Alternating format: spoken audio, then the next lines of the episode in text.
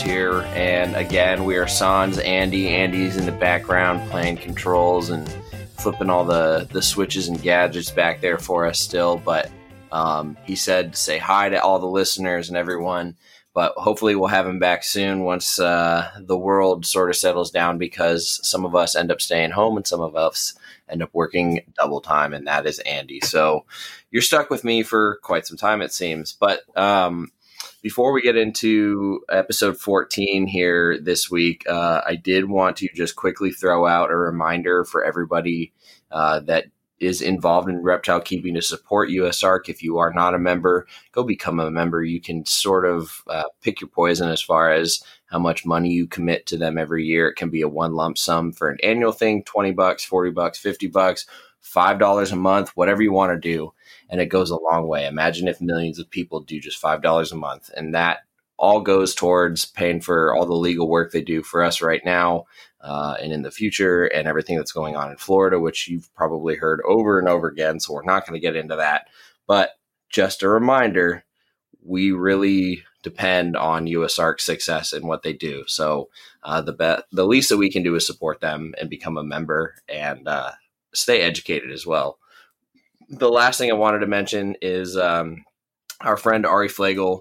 Uh, you've heard him on Morelia Python Radio plenty of times. Uh, you've probably read his book, Serpent in the Clouds. Um, his first one, which was, uh, I think, just Project Black Python. I don't know, Black Python or the Black Python, something like that.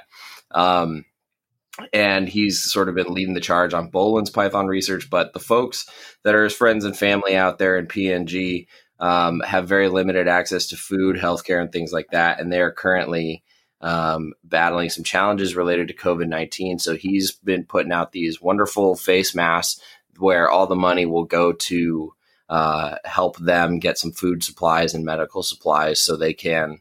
Uh, stay healthy out there. Some of the the really remote areas of the world tend to get hit the hardest by these viruses and diseases and whatnot due to lack of infrastructure and access to medical care. So, um, fortunately, at this point, Ari's first run of masks are all sold out, which is a great problem. But the good news is he's doing a second run that's coming soon. So uh, definitely keep your eyes peeled for that. And you can reach out to him and buy multiple. And it's all for a good cause. And we're definitely going to be wearing masks for a while. So um, no reason to, you know, have a good stash of them. But anyway, definitely keep your eyes peeled for the second run of that. And in the meantime, go check out his website at www.projectblackpython.org. All right got that out of the way. We're gonna get right to this. Um, we've been been chit chatting here before we started recording, but um, I'm here with a good friend, Joe Phelan from from the ground up, Port City Pythons, Port City Pets. You guys probably know him. He's got a great show going long term, running way longer than mine, and uh, just really doing a lot of cool things. So, Joe, how's it going, man? Good. Riley, Ghost of Andy, thank you for having me. Ghost of Andy whispered to me right here, said, "Tell him I said hi. Tell him I said thank you." So, and and he's out now. He's got to go take care of the dogs and the kids. So, but uh, yeah, he's he's busy dude. So, but we'll get him back one of these days. In the meantime, I keep hitting him up and saying, "Hey, I know you work a lot, but on the off chance we're gonna record, are you available?" He's like, "No, I'm not. I'm sorry, dude." So it is what it is. We'll keep pushing along and we'll keep his name attached to everything because he does do a lot of the key editing and helps me with getting this stuff out on time. So he's definitely still involved. Um, so one of these days we'll have him back on. But yeah. Isn't this like the fun part and the easy part? Wouldn't you rather just sit here and talk about snakes? yeah, but all that. I do feel bad. I feel like uh, I should learn, you know, all the stuff. He showed me once. We did like one of the whole screen share things where he took over my computer and showed me how he did it. And I saw it and it made sense then, and then I forgot it. And so now I need to be shown again. That's how it goes. Yeah. So, but uh, how how are how are things going? How's your season?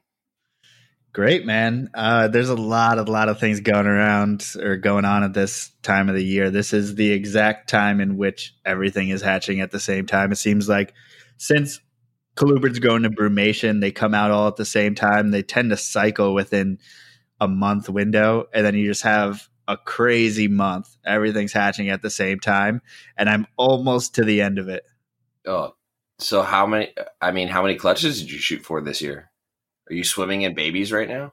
Yes, but I really didn't have as successful of and not as good of a hatch rate as I had hoped um, initially, but that's not really a big deal because honestly, it's more than enough to keep me busy. I'm not sure exactly how many clutches, but I usually go between like 12 and 15 which uh, it's not really it's not really that much but for one person the way that i do things and i don't make things easy on myself as far as husbandry goes uh, it can be quite a handful yeah i mean a dozen clutches even if they're only 10 egg clutches that's still 120 babies and I do. Oh yeah, I'll be close to 150 probably by the end by the end of the season, but somewhere between 120 and 150. But I thought initially, I thought my initial numbers were about 200, but I had missed on some clutches. But you know, and that's kind of how that goes. But I also, as far as babies go, I, I put everyone in their separate Tupperware, and then I give them you know a couple inches of substrate and a hide, and that just you know gives you a lot of extra maintenance when really most people just put them on paper without any hide or anything like that. So uh, it can be a little bit of a pain. Well, yeah, I guess both styles have their pros and cons. Like if, if an animal soils paper and it bleeds through and soaks the whole thing, you got to change the whole thing. Whereas if bedding, you can quick spot clean most of the time and just every once in a while do a full bedding swap. So there's definitely pros and cons depending on the species and you know how much time one method will save you or the other versus cost so but either way you cut it 120 to 200 babies is a lot for some reason i don't know if something intentional but uh, babies tend to take the substrate put it all in the water bowl and then take the hide, put it over the water bowl, just enough for it to kind of soak up and you know mold over if you leave it for too long. So yeah, yeah, those little bastards. Right. Yeah, they do that, dude. They like to poop in inconvenient spots, make messes that uh, sort of seem uh, almost impossible, or at least calculated and intentional, and quite spiteful. Um, they're sort of like the Sour Patch Kids of the snakes.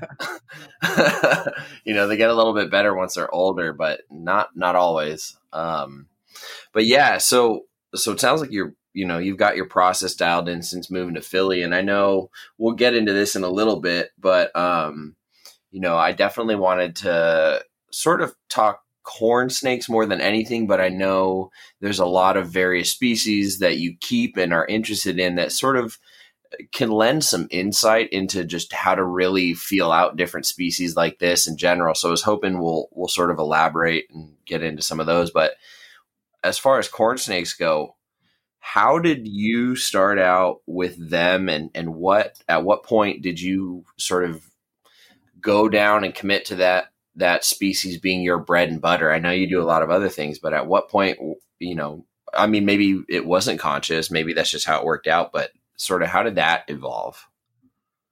So growing up, actually, my dad had snakes. It was primarily Burmese. You know, he had a Burmese python back in the day, as well as a boa, and he had gotten back into it after getting out in like the 70s or 80s um, when I was a kid, so probably late 90s or so.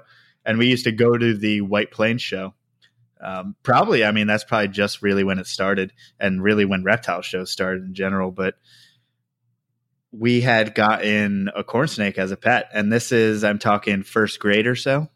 And then I actually brought that corn snake for show and tell when I was a little kid. So I've had corn snakes, and then I've had another one um, after that, probably about fourth or fifth grade, and then I had one in middle school. Actually, his name was Tony, and he just passed away literally like a week and a half ago, uh, oh. which is a shame, but it sucks. But you know, what more can you ask from a snake that you had when you were a kid.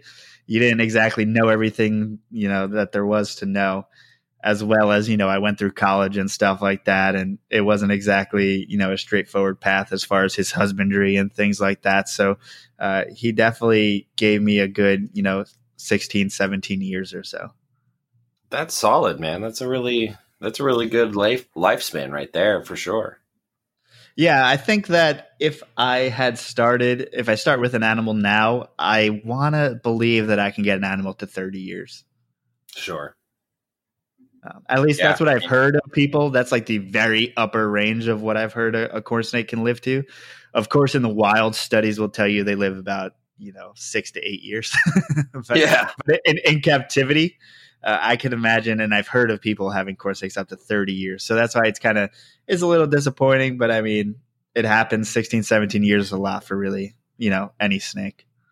Yeah, I mean, I've I've got a gopher snake that I work with, um, who was a wild caught animal 22 years ago as an adult. He's you know got to be at least you know 25, 26 years old, and he's been through like cancer and had masses removed and everything. So I don't I don't think that it's out of the realm of possibilities that a lot of colubrids could get to their mid to late 20s, if not 30. I mean, you know, I've got a ball python at work that's pushing 40 and he's got liver disease and bad eyes and stuff, but he's still kicking. So, you know, there's always Yeah. I believe.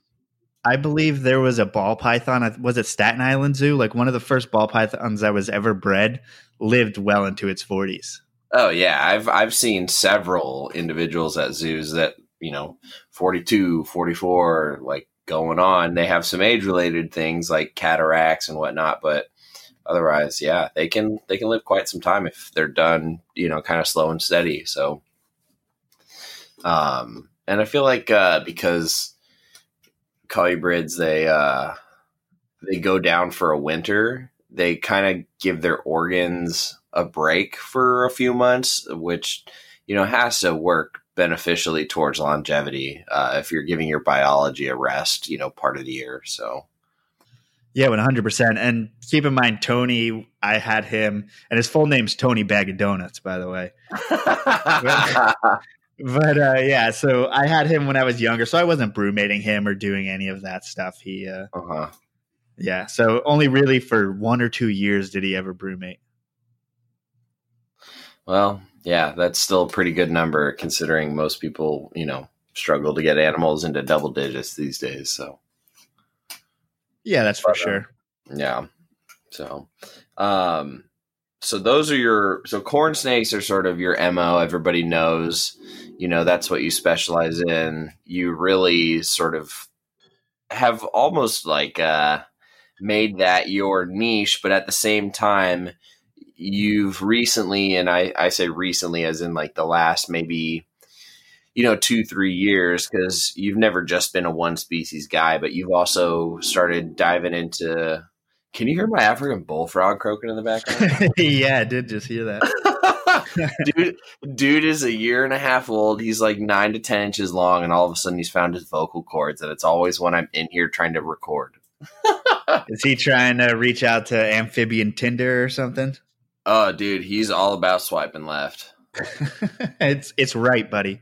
Ah, whatever. Whichever direction it goes. If there's a rat in a photo and a and a pretty bullfrog, he's all about swiping whichever direction gets him there. So, Yeah, I'm Um, a pro now. oh gosh, I we're gonna pretend that segment wasn't that. Andy, yeah, edit out. Andy, yeah, Andy, if you're listening, this is a great one. Um, but so you you you do a lot of like Eastern Black Kings, and you've got some Northern Pines, if I'm not mistaken. Um, Slowinski's corns, gray rats. Um, I mean, what else? What else do you keep? You keep a lot of really cool colubrids. Yeah, so I guess I should pr- I should go back a little bit. Meaning, like breeding wise, I started seven years ago, and predominantly the first animal I bred was actually a ball python. So I did have a little bit of a, a misstep. I was caught in an entanglement, if you will. Hey, I did the same thing, man. That was my first foray into producing my own offspring. Was uh, the Royals. Yeah, don't put lipstick on a pig, but yeah, ball python. And I'm just kidding. They're cool. But- yeah, sort of. but yeah, so I had started there, although I had corn snakes during that time, and I had bred corn snakes actually for the first time about six years ago or so. But uh, yeah, I started getting into, especially when I had been hit with some ball python nidovirus type of stuff going on there. Uh, I really decided, hey, I don't want to just have these animals in which it seems like, oh, pretty colors, this is nice. I want to get some animals that are a little bit rarer, a little bit harder to keep, a little bit more of a challenge, and something that is really giving back to the hobby. So uh, you said northern pine snakes, but I, I want northern pine snakes. But what I have is Louisiana pine snakes, uh, Pituophis okay. I. Okay. So so that was really one of the animals in which uh, at the time the black pine actually just got listed as federally endangered and i knew that the next thing that was going to be federally endangered was going to be the louisiana pine because that is technically more rare actually than the black pine and considered the rarest snake in north america so i was like this is a great opportunity for me to pick up a snake in which not a lot of people have mm-hmm. and i can make a dent you know in this little side of the hobby and maybe educate people about you know the perils of the longleaf pine forest and deforestation and fragmentation of their habitat.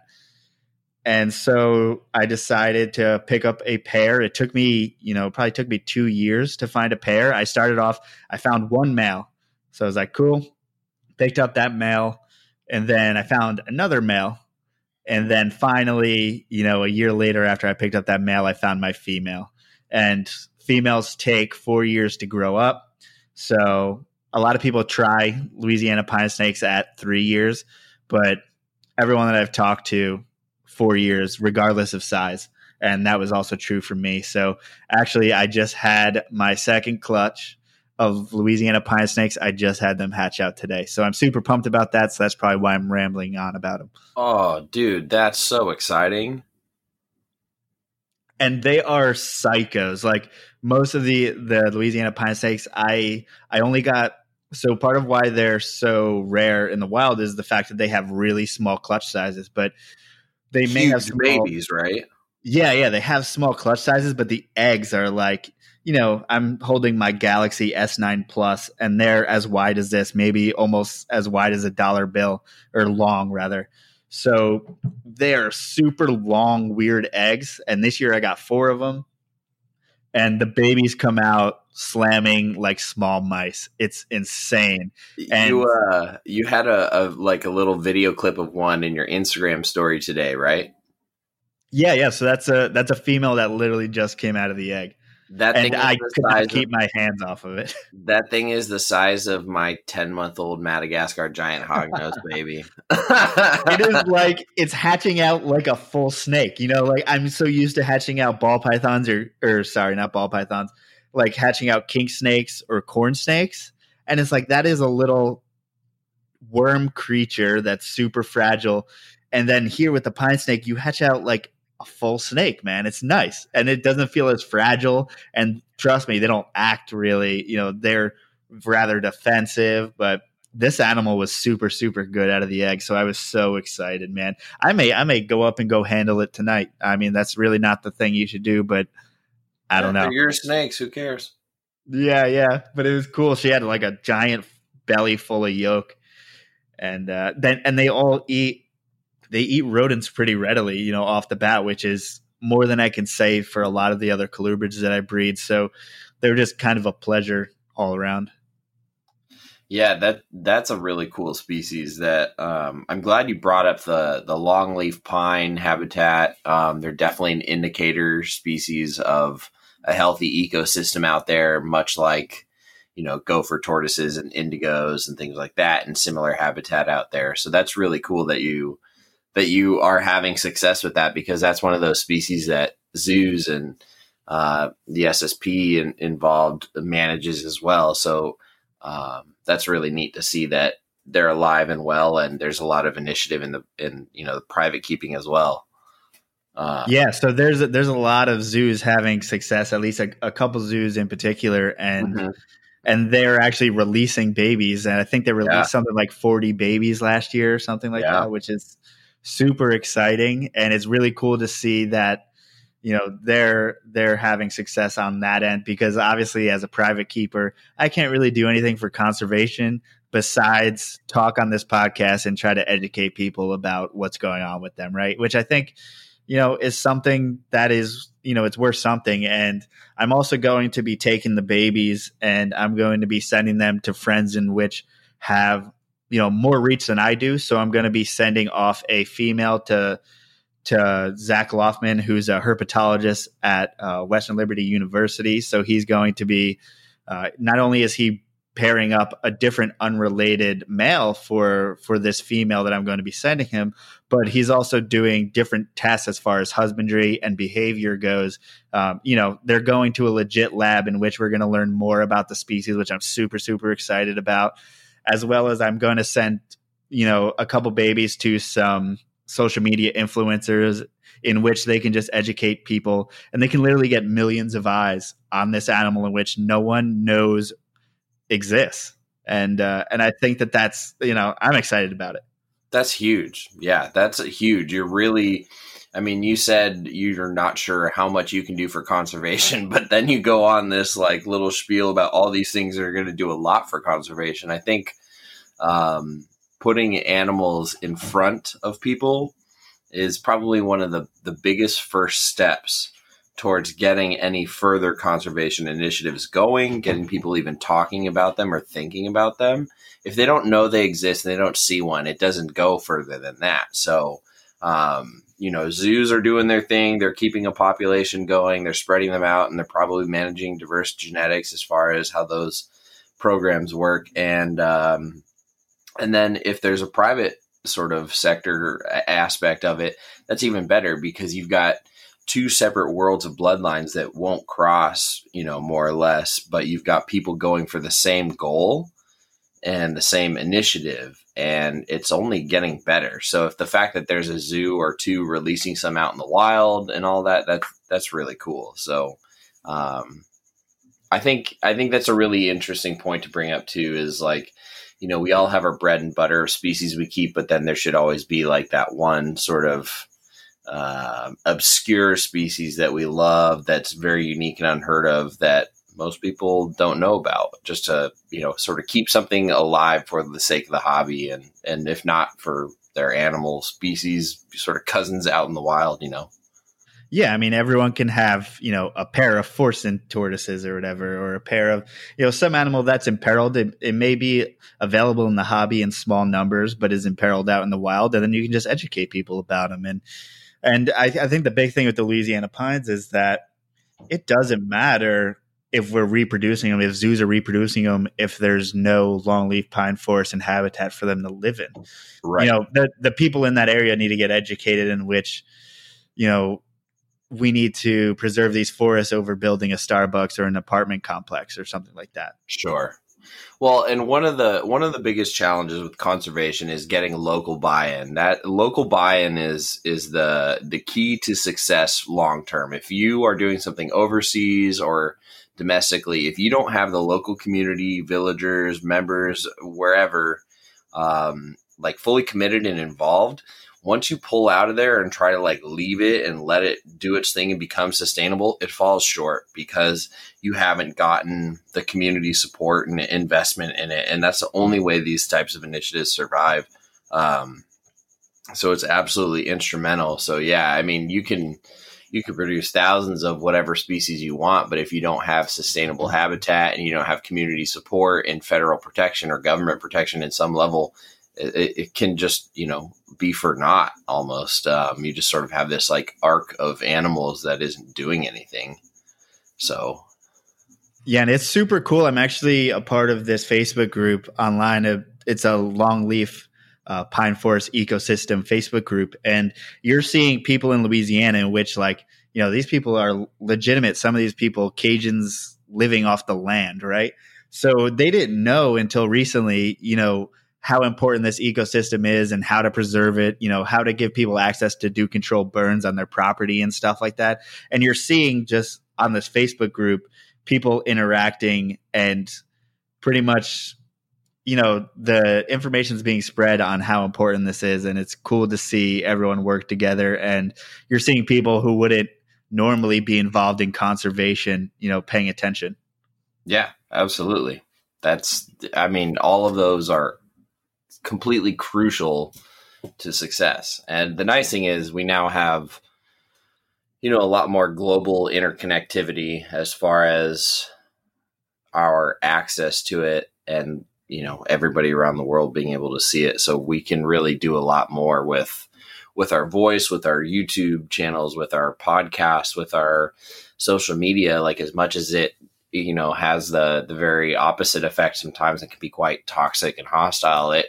it can also make some pretty big differences globally. So yeah. And i just want to just because i like to mention this about how badass louisiana pine snakes are like these are not constrictors they have a giant rostral scale in which they can burrow and they live in you know usually they take over gopher um, or pocket gopher dens and they are going into these burrows of the pocket gopher and then they're biting you know the the female and then crushing all the other ones across with their giant keeled scales and just taking down a whole family of pocket gophers and eating them all at the at the same time, like really really fast, and oh, just yeah. a really really badass animal. Like it's not an animal in which you're going to put a a mouse in there and they're going to they're going to constrict it. They're kind of weirdly shy, but they also I don't know, like I opened the bin a little bit and I put a mouse in there and one of them just takes it and grabs it and goes to the back of the tub like as soon as possible. Like they want nothing to do with you. They're super super shy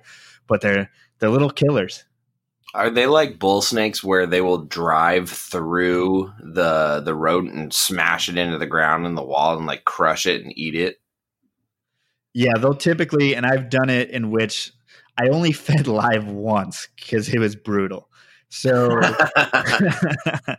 so he basically just overpowered. He just put it in his mouth and for one second, he used part of his body to kind of smash it against the wall of the enclosure, and then basically just ate it whole, like living, kicking down the, down its mouth.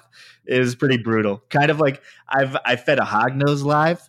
I shouldn't ever do that again because that was also brutal. They literally, you know, they don't constrict anything. They're yeah, they just softer snakes. Yeah, and this thing is just living and it's being eaten. It's pretty brutal. Yeah.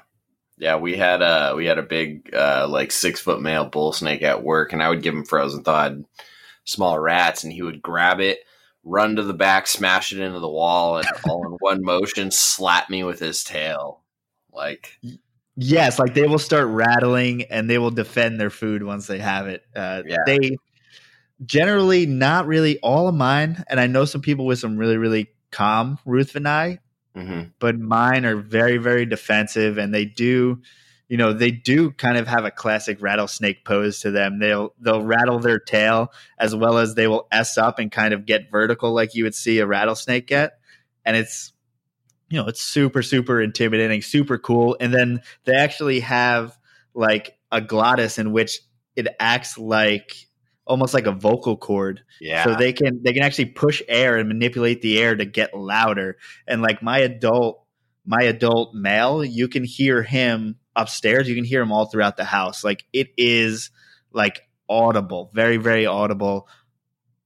It's super super cool, super intimidating and you can see like you know how they've evolved to survive all these years. Oh yeah. I, I used to love watching any sort of Pituophis crack the side of their mouth and just freaking growl at you. it's so cool. Uh, yeah, that's the best. My my Cribos they don't growl, but they definitely are very vocal, and it and it reminds me a lot of the uh, the Pituophis stuff like that. So yeah, it's uh, almost like they have, and like the Pituophis in particular, it's almost like they have like gravel in their in their throats. It's yeah, it's incredible. It, it sounds very very guttural, very like it's just brutal. yeah, the, somebody needs to record that and sample that for a metal album. yeah, for sure. Okay, so you, so you've got you got Louisiana pines, Slowinskis, you've got your corns, you've got um, you've got your various king snakes. Does that kind of cover the spread, or or where are you at collection wise? Yeah, so I mean, I have you know, I have Morelia, I have an olive python, I have a water python, I have a green tree python. I also have. Uh, I just picked up some fox snakes. Oh, yeah. I love fox snakes. Yes, so pretty much everything I love about rat snakes and everything I love about Pituophis, they mashed it together into one and made a fox snake. And then they're like really chill, which is great. Yeah, I mean my my my little guys are a little they're a little antsy in their pantsies, but yeah, that's babies though. In my experience as adults, they're some of the best. Yeah, I'm super excited to get there. So these are westerns. They're Nebraska. I believe it's Washington County, Nebraska locale. Okay. But I'm waiting for I'm waiting for my buddy Chris at Dark Horse uh, Herpetoculture to get Easterns. But they are they're super these fox snakes in particular, you need to get them down apparently to 40 degrees or so. They need to be colder than your normal colubrids, mm-hmm. and they're mm-hmm. pretty difficult to breed in captivity. Yeah, I worked with one one time, and she was like the most placid animal ever. Um, just, ah, just super unique. Yeah, I'll I'll always have a an appreciation and a soft spot for those animals. I hope you know one day I have the space to and flexibility that allows me to keep something sort of off the beaten path like that. They're such cool snakes. Yeah. Yeah. And then I have I also have some brooksi, some okay. Some Brooks king snakes. Yeah. Or yeah. Florida king snakes, depends who you're talking to. And yeah, so I, am growing up a group of those. I produced those last year. This year I taken a year off because unfortunately the female died actually uh, just a few weeks after laying, just randomly passed away, oh. which I was oh. super bummed about. Oh, I'm sorry to hear that. Yeah, I mean that's what happens when you're breeding animals, right? Yeah, you know, I mean, even sometimes when you're not breeding animals, when it comes yeah. to reptiles, like you know, we throw the the medical book that's been written as far as our experience with mammals and and people at them, and trying to extrapolate the best we can. And you know, there are some vets that do it really well, and some vets that you know try their best, but like sometimes medicine just isn't there, and uh, that's just kind of the unfortunate side effect of it. So, but yeah, the worst thing you can do to your animals try and breed it, as they say, just because of the complications that comes with it. But you know, that's why we're why we're doing it. So, yeah, one hundred percent. I mean, you're you're taking a risk, but I'm I'm trying to think of what other animals. So I, I have like eastern. I have some uh, eastern rat snakes. In particular, I have an Everglades rat snake. Oh, those are great. Oh, and this this animal is like super super red. And I think the, the coolest thing is that people people really like ontogenetic color changes, but they don't mm-hmm. really give any credit to any rat snakes, corn snakes, any of the colubrids for doing it. But I mean, this thing started off like slate gray, just like normal drab animal, and is now like super orange red, like and really really cool looking. And then they also go from you know uh, usually yellows in particular they go from this normal pattern in which you see in a bunch of rat snakes, uh, like you may see in a corn snake, and then they turn striped. And it's yeah. like, what the hell? Their their pattern is changing. Not only is their yeah. color get drastically different, but their pattern changes. Like, where else does that happen? Yeah, that's pretty cool. I've seen some a few years ago. A, a, a local guy used to breed some, and he would breed like I don't know hypos or albinos or something. Yeah, and it was it was crazy to see them develop that stripe. So yeah, and then I have some I have some westerns as well. So I have a, a rusty or a het leucistic uh, western rat snake, also known Texas rat snake, mm-hmm, mm-hmm. and then I have a leucistic female who uh, man I I love this snake. But yeah, those are beautiful. Oh yeah, and she's like actually calm. The male, absolute psycho, but I've really worked on on getting on getting her calmed down. Uh, Texas and Western rats are known for being a little little ornery. Yeah, man, do I do I love that that leucistic female. And you know that's that's another snake that now that there's you know there's leucism in so many different snakes it's really not as big of a deal as it used to be. But that was really one of the first leucistic snakes in general. And uh, I, I, still I still love that snake. And uh, yeah it's a super super cool snake. And I don't know if if people there's there's a lot of people now who don't realize that taxonomy is shifting all the time, especially with these rat snakes. And and we're we're still calling you know Everglades Everglades, blacks blacks, but unfortunately or fortunately, depending on how you see it, you know the the black rat snakes, which are going to be in the you know the northern half of the eastern United States, and the Everglades rat snakes, which are going to be in the Everglades in Florida, and the yellow rat snakes, which kind of range you know in between those two they are all just eastern rat snakes, man. You know, that the genetic testing has been done and they're all the same exact thing with drastically drastically different phenotypes and then you have you have black rat snakes that are black phenotype that are actually western So phenotype means nothing to a rat snake, and that is hella confusing. Wow. Doesn't make sense. And then I also have uh, I have gray rat snakes, also known as the Midlands rat snakes, which exist in between the westerns and the and the easterns. And there's uh, gray rat snakes are pretty down the middle. They're all pretty much gray. So that's that's really one of the the only ones that that makes sense. But if you get in the northern part of the range, you may get some black individuals. It's it's silly. I don't know. I'm not I'm not a uh, scientist. Would you equate that to sort of what's going on between like the potential reclassification of like jungles, coastals, and diamonds? I think more and more we are realizing that phenotype is leading us astray in comparison to, you know, the actual I guess you would call it GN or DNA or genetics in the animal. But we we definitely know that diamond pythons reproduce at different times of the year and require different environmental conditions in order to get to that point. Is that not a limiting factor within a species then? Like is that the same for all those rat snakes, even though they might look different in those areas. Do, is their husbandry different? Is their reproductive requirements different? And it, is that enough to quantify some level of genetic differentiation?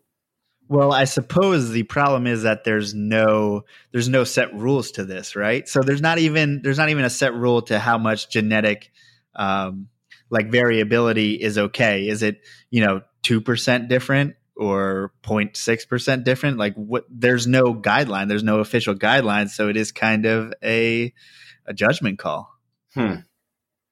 Interesting. And i don't know man. Uh, so so yeah there's there's plenty of factors that go beyond maybe you know the genetic testing that's been done or say phenotype and stuff like that. There's you know like you said reproduction and and different husbandry requirements and these animals are maybe even in, in different niches in, in where they're at as far as a black rat snake compared to an Everglades rat snake. I'm sure their life is much different. They probably behave much different in the wild.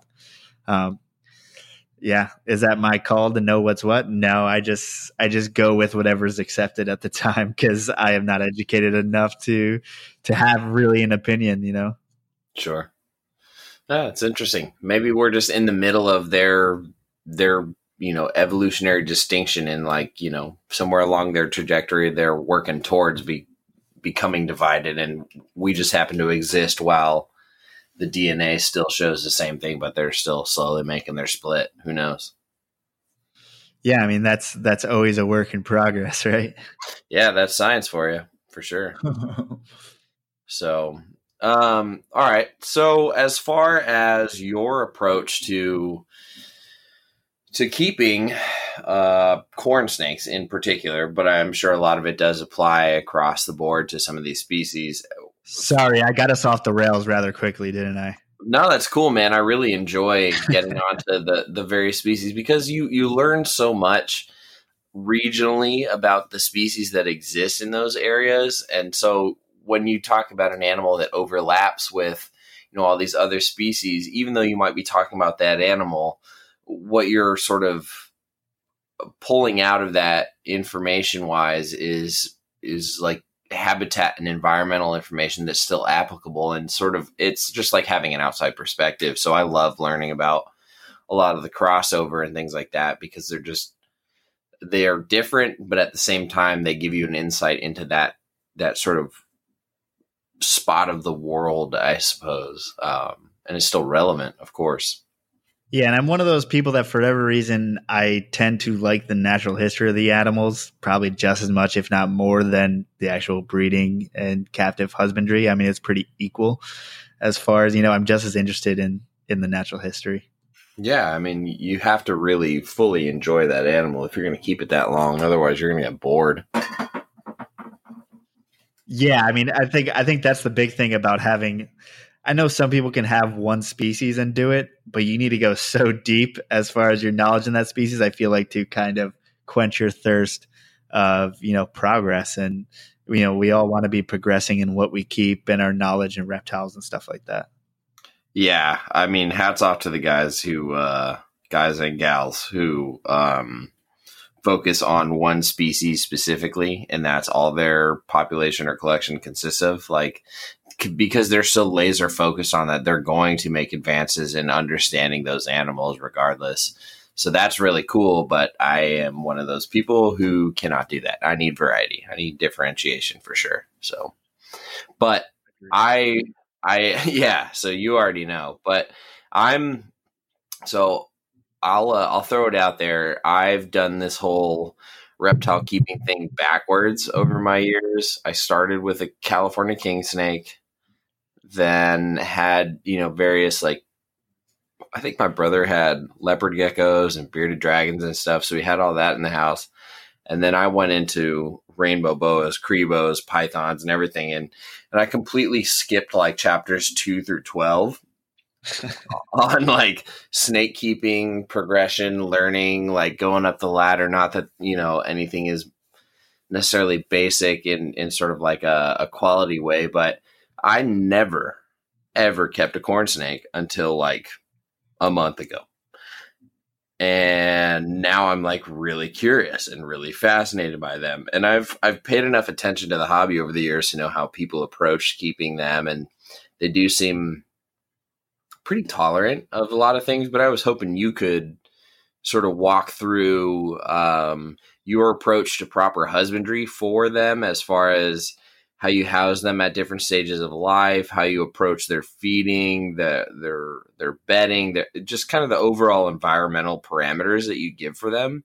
Uh, I'm sure there's plenty of folks out there that have them dialed in and whatnot, and and I'm not one of them. Um, so you know, maybe maybe give us a, a window into your head as far as how you operate with your your corn snakes. Yeah, and I think it's important to mention the fact that you know you said that you did it backwards, and of course that means that corn snakes are typically like the best first pet snake. And I, despite despite what people say about the size and stuff like that, I understand, but for the animal itself, if you want something that's going to survive, is going to be a corn snake because they're just so so hardy. But that that being said, there are some parameters in order to make sure that you're giving the animal an ideal life. And I, since I have a large collection, I do you know what people would call the Terry Phillip method. So what that is is you know running ambient temperatures, and typically my ambient temperatures are 80 to 82 degrees. Now, if you're keeping one corn snake, and I, I honestly don't recommend that. I would rather you keep you know something uh, an enclosure with an 85 degree hotspot. I, I don't like going much higher than that, but that is just enough temperature to make sure that at least a young animal will digest. An adult will pretty much digest anything at any temperature, but a baby, you really want to make sure you have that heat. And then just regular room temperature on the on the other side uh, for your ambient heat. And then other than that, and that's it doesn't matter if it's belly heat, you know, overhead lighting. I think that that's a common misconception. I don't think I don't think really any snakes need belly heat. I think we've proven that over and over again. I mean, I don't know. Maybe if the sun's beating on a rock and they go sit on a rock, they're getting belly heat, but I don't know. I, I see more and more modern keepers keeping, you know, things with UV bulbs, and right now I'm working with like deep heat projection and stuff for for some animals. But I should probably stop rambling about heat. And substrate I think is super super important, especially for for babies. Babies are going to be super flighty, very nervous. These things are coming out like five grams at the most, and they are you know six inches if they're lucky. And therefore, they're basically worms in the wild, in which any bird can eat them, and they have so many different predators. So, you give them three inches of substrate, you will never see your corn snake, but that corn snake will feel comfortable. So I think substrate for me, and that's why I kind of mentioned in the beginning that I keep substrate in every one of my babies because they will use it. And that's, I believe, what makes them secure. And I believe that what they're going to do in the wild is probably hide under rocks, hide under leaf litter and stuff like that. So depriving of that is really, you know, is not really what I'm about as far as letting the animal, you know, do its natural behaviors and feel as comfortable as possible. And that being said, I also always have a hide. And uh, as they get older, a humid hide is always is always a good idea. I think that's a good idea for a lot of reptiles. But yeah, other than that, enclosure size babies, I start actually in like Chinese to go containers, and that's because oh, yeah, yeah. If, if if anyone has ever had a baby corn snake, they've probably lost a baby corn snake. They get out of everything. Yes, if you keep it in a normal, if you keep it in a normal ten gallon tank with a normal mesh top or screen top, rather, they're gonna get into the, they're gonna get out the corner of it. They find a way to get out of it. So if you do have to go with some type of tank or glass, uh, you know, aquarium of some sort, I believe Zilla makes a critter keeper, they call it, or critter something or another, and it has a sliding top. I would do the sliding top. So that's like one of the only things in which I've seen baby corn snakes knock it out of. So if you're keeping one pet, you know, 10 gallon tank with a sliding top, you're golden. And then substrate, hide, water bowl, simple. Humidity wise, most of the times your house humidity is going to be fine. Um, if we're being picky about it, over 40% humidity. Anything over 40%, you're talking about an animal that lives from where I am, just a little bit east of me in, in New Jersey in the Pine Barrens. That's the northernmost range. So they're living from New Jersey all the way to the Florida Keys. So they are, you know, they are experiencing all types of different of different temperatures, humidities, and environments. So super. That's what you know. That's what makes it such a hardy animal. Right, and that's that's part of why they are such a highly recommended great pet snake, which is why they've had so many years kind of being a staple. They're fantastic animals. They're very hardy, they're very forgiving, um, very placid demeanor for the most part, and anybody first getting into something or anybody who's been in it for a long time who just wants a fun animal that isn't going to be challenging or defensive or bitey and it just kind of gives you that moment of like this is a snake that is low maintenance and is enjoyable. Like they're they're definitely going to fill that niche really nicely. And once you get that animal on frozen thawed rodents it is good to go for the rest of its life. Like how, that's the one how thing. hard is that for babies so it's tricky, and, and I have animals from all different lineages. So say the diffused mutation in corn snakes that that originates from animals in the Keys. These animals in the Keys, they are, and they used to be considered. I don't know if it was a full species or a subspecies, or you know, like the rosy rat. And mm-hmm. these animals, and as long or as well as a lot of the animals that are in Florida or the more southern animals, they're starting off usually probably on anoles okay. or different kinds of lizards. So so it kind of depends on what mutations you're working with, what the lineage of the animal is. Um, you know, I have Okatee corns in which, dude, they come out bigger than those animals, and they come out eating rodents right off the rip. So it kind of it, it can depend a little bit, but I would say right now, since a lot of my a lot of my collection has mutations from all over the place, like twenty five percent won't eat the first time, and then I can talk a little bit about you know what I do from there as far as if anyone's looking to get babies started. Yeah, I mean, I I'm very curious about that because I just got a fresh baby that literally shed on its drive over from a friend who's local to me, and uh, I did not expect this animal to take a frozen thawed pinky first rip, and it did. And uh, I know that's not normally the case. So yeah, if there's like a if you got your pro tip in your pocket, let's let's hear it.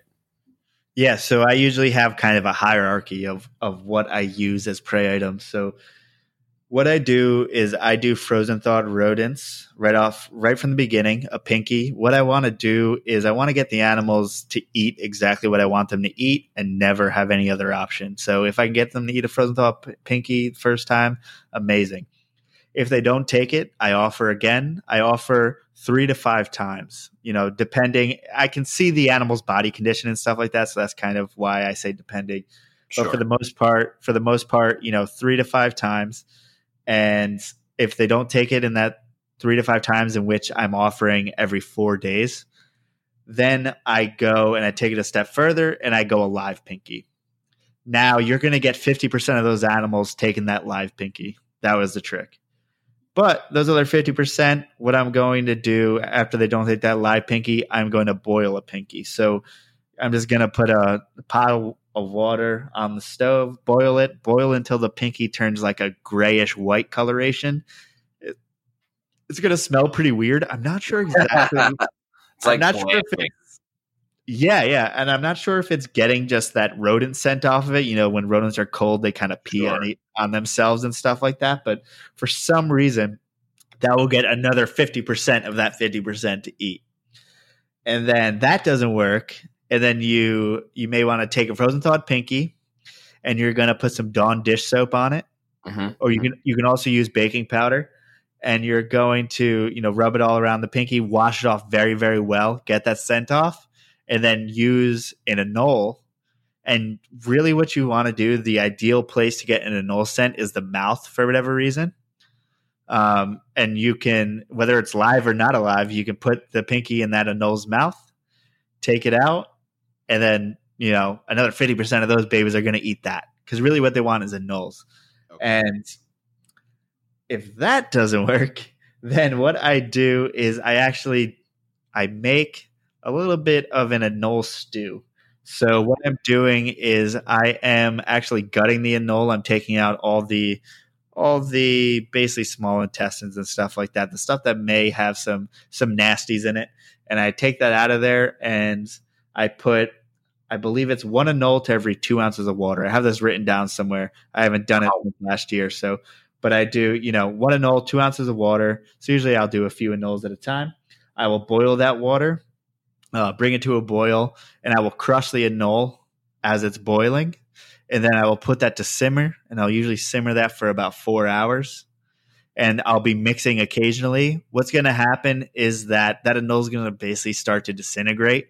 You're going to get, you know, you're going to get some some bones and stuff like that. That's all gravy. You know, you want that stuff. And uh, and then yeah, you take that little anole stew and then use that for scenting, and that's you know even more effective than just rubbing it on an anole or an anole mouth. And then if that doesn't work, you know you have a, a plethora of little tricks, whether it be tuna scenting, um, or eventually you know you got to you got to assist feed, or before that even before assist feeding, sorry, you you're going to offer just straight up an anole. Um, and usually that's frozen thawed. For me, I realize I realized that I can't get an anole small enough to offer a live anole to a corn snake, unfortunately. Um, yeah, so so usually I will I may have to get a piece of it in an anole, but frozen thawed, and you know you just have to an anole from the pet store or PetSmart or something like that. So Right. um, and then they may take that, and then if that doesn't work, assist feed. Once you're assist feeding, you're you're pretty well fucked. I'm going to be honest. You know, your your percentage of success is going down dramatically, and I think that goes for a lot of animals. hmm Yeah, a lot of folks are very firmly in that camp that if you're assist feeding for like more than two or three times, it's it's just not going to work. And keep in mind that a corn snake you can't really normally assist feed because uh, you're going to use small pinkies. These pinkies are just little balloons of gooiness, and if you try to assist feed that in the mouth, it will pretty much explode.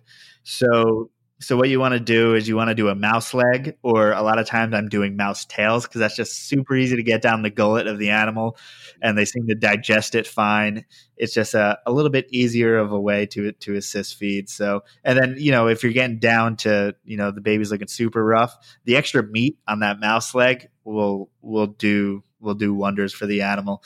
But like I said, once you're to that point, it's really hit or miss. Yeah, I've uh, I've had success using the tailing method with children's pythons, um, but every once in a while, there's just an animal who's just determined to die. Oh, I've kept I kept my eastern black king snakes alive for six months on mouse tails. None of them ate. Zero of them ate. So it's like, and that worked for them, and and they all took off after that. It was crazy. I didn't have corn snakes fall off immediately. Whatever. Um, I've learned over the years just to once you get to a certain point, use that nutrition for your king snakes. Use that nutrition for any of your you know snakes that eat other snakes because you don't you don't really want to waste that life. I'd rather put that life to use and give nutrition to my other animals than just watch it wither away, suffer, and die. Absolutely. Yeah, I mean, if you've got snake eaters, that's part of their natural diet. Waste not, want not. If anybody's listening, I've got Crebos who love eating snakes. Send me your normal ball pythons. Anyway, um, That's uh, what. Um, so no, like slugs and stuff like that. I feed those Yeah. king snakes. Uh, yeah, king dude. snakes will eat those readily. Uh-huh. Stillborns. I just fed one to a king snake the other day. Uh, there's, Yep. you know, all Yeah. those things can kind of go to use as long as you don't let them go bad. You know, things like a stillborn or something like that. Absolutely. I've uh I've fed my both of my Crebos uh live and to see snakes, stillborns, frozen, um ones that were sort of like messed up. Uh even my uh my Apodora's eaten eaten a snake or two. So I'm, I'm trying to get my olive python, my Australian olive, to to eat snakes. Uh, no dice. yeah, interesting. I thought that was sort of like you know, one of those snakes that uh, just wouldn't ever turn their nose up at anything, but maybe they're uh maybe they're domesticated or bougie. Maybe you, got some, you got some bougie olives. I mean, I have a really really sweet female. Like she is super nice, super tame. Ah, yeah, no. Maybe I've, she's just a little tentative. I've seen you work with her, man, and the fact that you can handle her the way she does is like that's the best. Like, who cares if she doesn't eat snakes? She's awesome. then again, if there's rodents in the room, yeah, no, watch out. is at the opening. Yes. Oh, And yeah. You, you, I have to open it with a hook, and and you can throw a rodent and have her catch it, and she'll, Oh, she'll yeah. jump out of the tub, and it's amazing. Oh yeah, they're they're keyed in when it comes to food, no doubt, no doubt. I actually So- just got a. uh, sorry, I, I don't want to go off on a different tangent, tangent or do it. whatever, but Let's do it. um, yeah, I just I just got this eight foot enclosure for her. I saw that. That's not the one you you were building, right? all right i realized like come on man like i'm not i'm not a master craftsman or carpenter of any sort like i want to have an enclosure that's going to last for the rest of our lives so i just decided screw it let's go pvc because ultimately um, even though i dry locked the one that i made and everything like that i wanted i want an enclosure in which i can put you know I'm probably going to end up with like 50 pounds of substrate in that thing. You know, I'm going to fill that up with bioactive substrate, you know, a layer of leaf litter. I'm going to have the whole cleanup crew, probably giant canyon isopods in there, as well as some springtails. Maybe even eventually, if I'm feeling if I'm feeling crazy, I'll put some super worms in there. Maybe even some night crawlers or different types of yeah, different types of worms. I don't know millipedes. Do it, dude. Too many legs, bro. I don't know. I'm Oh, millip- millipedes are easy. I have standards. Nah, no, nah, but, uh, gonna, we'll get you over your standards. I'll just mail you some without telling you one day. well, if you do that, I'll have to try them out. But and then I, I also today I kind of I installed uh, puck lights that are just for fun, and then I have a, a deep heat projector. And you know I'm I'm gonna experiment with giving a snake UV and all of that good stuff. I'm gonna set this thing up like as legit as I possibly can, as naturalistic as bioactive as I possibly can. Give it everything an animal, you know, supposedly could ever want, if a snake can want anything. Um, Yeah, and yeah, man, I'm just I'm I'm pumped at just trying all of that stuff and kind of breaking into this, you know, higher echelon of keeping rather than just keeping an animal in a tub. I hear that. I'm lately. I've been catching the bug about doing that, and I'm trying to think of ways where I can look at everything that I have and, and apply that sort of thought in its current existence. But it, it'll take a little bit of ingenuity. But yeah, no, I feel you there for sure. Even even if you have a tub, I think I think some people can experiment with bioactive tubs. Just put some bioactive substrate in there, put some Oh, ice yeah. pods, put some springtails in there. Oh yeah, it doesn't matter what the the vessel you contain your animals in is if it has the same depth and ventilation and whatever who cares what it's made of it should function And I think people are really kind of turning their nose up at some of this stuff, especially some of the older school guys. You know, a lot of the guys that that we're friends with, to be honest, and fellow breeders. But the thing is, like, you put just put some leaf litter in there. That animal will come over and they'll smell it and they'll investigate. You can see that there's kind of something turning in there, which is something that I've, you know, I'm super excited to see. And obviously, that's doing something. That's stimulating something. yeah absolutely that is absolutely enriching because it's forcing him to think about the way he moves about the enclosure? Does he go between some of those layers? He's aware of that. Um, so yeah, that's that's a hundred percent like a great approach. Uh, I just put out um, a video today talking about enrichment in response to Ryan Dumas's video, and he's another fellow uh, zookeeper, and he's got this sort of like this wild hair up his ass about enrichment that's going on and, and I fully support it because it's sort of like this taboo word that people get a little bit worried about. And he did a fantastic video talking about sort of what it really means, the different applications, how you can sort of go for it. And he went the like the super academic um, comprehensive route in his video, and I went the uh, so this is how you can do it at home because I'm a knucklehead caveman, and and like I'm just going to do a couple things and I'm going to show you how it's easy at home. But it, it's so true. It is very uh, it is very feasible. You just kind of have to put some time and, and and thought into it and think outside the box.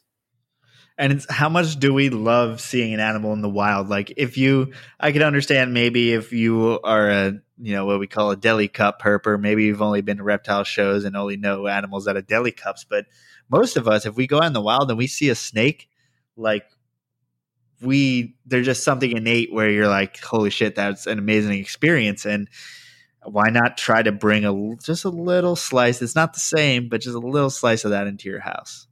Yeah, I think there's something different about seeing a an animal utilize this natural environment, seeing it in that beauty versus seeing it in a man-made environment that drives us to want to create naturalistic environments, give them more room, give them enrichment, things like that. Because when you're out herping and you see a king snake like come out from the leaf litter and dart up this rock wall. Being a king snake. Dude, it's so freaking cool. Like you don't have to touch it, you don't have to catch it, you don't have to do anything. Just observe it. It's like one of the most like inherently satisfying things to see that animal in its natural environment, whatever species it is. And you know, just being being off in the distance so the animal doesn't behave in response to you, doesn't acknowledge your presence, and just goes about its day, you really get to see like a little window into that animal's world, which is the whole reason why we keep them here because we want to see their world. We want to see them. 100%. I actually just just this weekend and I do it a lot here where I live. I live in Philly, but but I can go to this trail that's, you know, less than half a mile from my house and I literally just sit on a rock and despite most of the places in this creek, I can sit there for it's usually about 20 minutes. Eventually, Nerodia will come out, a northern water snake will come out. And this particular one this weekend, I was just sitting there. It went, it was hunting. There's like some invasive goldfish that someone just put there, Philly shit. But it was just sitting there. It was sitting there in ambush position. And then I guess somehow the, the goldfish saw it and then he kind of took off and he just slowly slithered around and then went to this nice little rock crevice and just went to go hide. And it was like that snake did not have any idea, or at least it didn't see me as a threat at all and was just behaving like a water snake. And it was just incredible just to see it move like a normal because even a lot of times in the wild you see you know some type of defensive response or a flight response but this animal was just being a water snake and it's like whoa there's something even so much cooler about that. A hundred percent. I couldn't agree more. That's really freaking cool. And i forgot to mention what what started off on my like keeping bioactive and stuff like that. I started really small as far as what animals i was using it on. So i actually started with a bunch of the well i started with with some rat snakes but that really wasn't wasn't completely bioactive and completely naturalistic. I actually set up some gargoyle geckos and some crested geckos. And dude, the the gargoyles in particular, you know, they'll they'll go up high and they'll go down low, but they blend in with leaf litter like perfectly. Like they can be right in front of your face and you don't see them. And to me, like for some reason that's exciting. You know, we all want to see our animals, but for some reason not being able to see your animals although they're in plain sight is more exciting. Oh, I couldn't agree more, dude. That's like the best thing. Absolutely the best feeling. That's yeah, them utilizing what you've given them to the fullest and exhibiting natural behaviors. It's like it's direct feedback that you understand them well. Yeah, and then I have you know I have Cubaris murina, the little sea isopods in there, Mm-hmm, mm-hmm. um, and I have some springtails in there, and I know that that those geckos are kind of foraging on these insects randomly and almost naturally, as if you know they were in the wild, and I don't know that's that's really fun. Yeah, you you really can't uh, get much more satisfaction out of that because you know the animals are kind of doing exactly what they would otherwise. Yeah, and I mean they don't.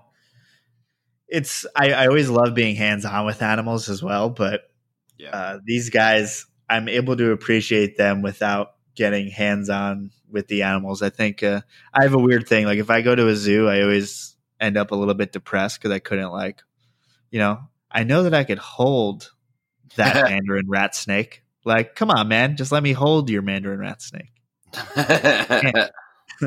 yeah. Well, sometimes it doesn't end up going well. I'll tell you that much. I'm, I, as you're saying that, I'm looking at the various like scratches across my palm and the bite on my knuckle from a, a lizard that was a first for me to experience, handle, and hold, and, and now it hurts. so, um, but yeah, no, I feel you. There's something different about getting to connect with an animal on a tactile level that brings that comprehension and understanding up to a different level that's it's almost instinctual in a way. Like it's hard to put things into words when there may not be like a, a readily available phrase or descriptor for what you're experiencing but you know what you're thinking and feeling and and and sort of absorbing about the individual animal and its species when you handle them yeah there's just something different about it for sure Yes, and I, and I think we both keep species also that don't love human beings. Like I, I mentioned, Louisiana pine snake. So I also kind of take those behaviors into into account, and I don't handle those snakes unless they will have a day in which they will like be like, "Oh, it's cool today. I'm pretty chill today," and I'll notice that and I'll pick them up, and that's like a few times a year. So I think it goes every which way. Yeah, my uh my giant hogs are like that. Yeah, it's like I don't want to put any excess stress on the animal if I don't have to. Yeah, I uh I I made the mistake of listening to Owen uh at the end of the last NPR interview I did with them and pulled one out and ended up getting me like peed on and shit on profusely, so it was really bad. Um but that's Have that- you gotten any venom from those guys yet? No, I've I've yet to take a bite. I've been bluff strike or bluff struck at and and head butted, but uh, no biting.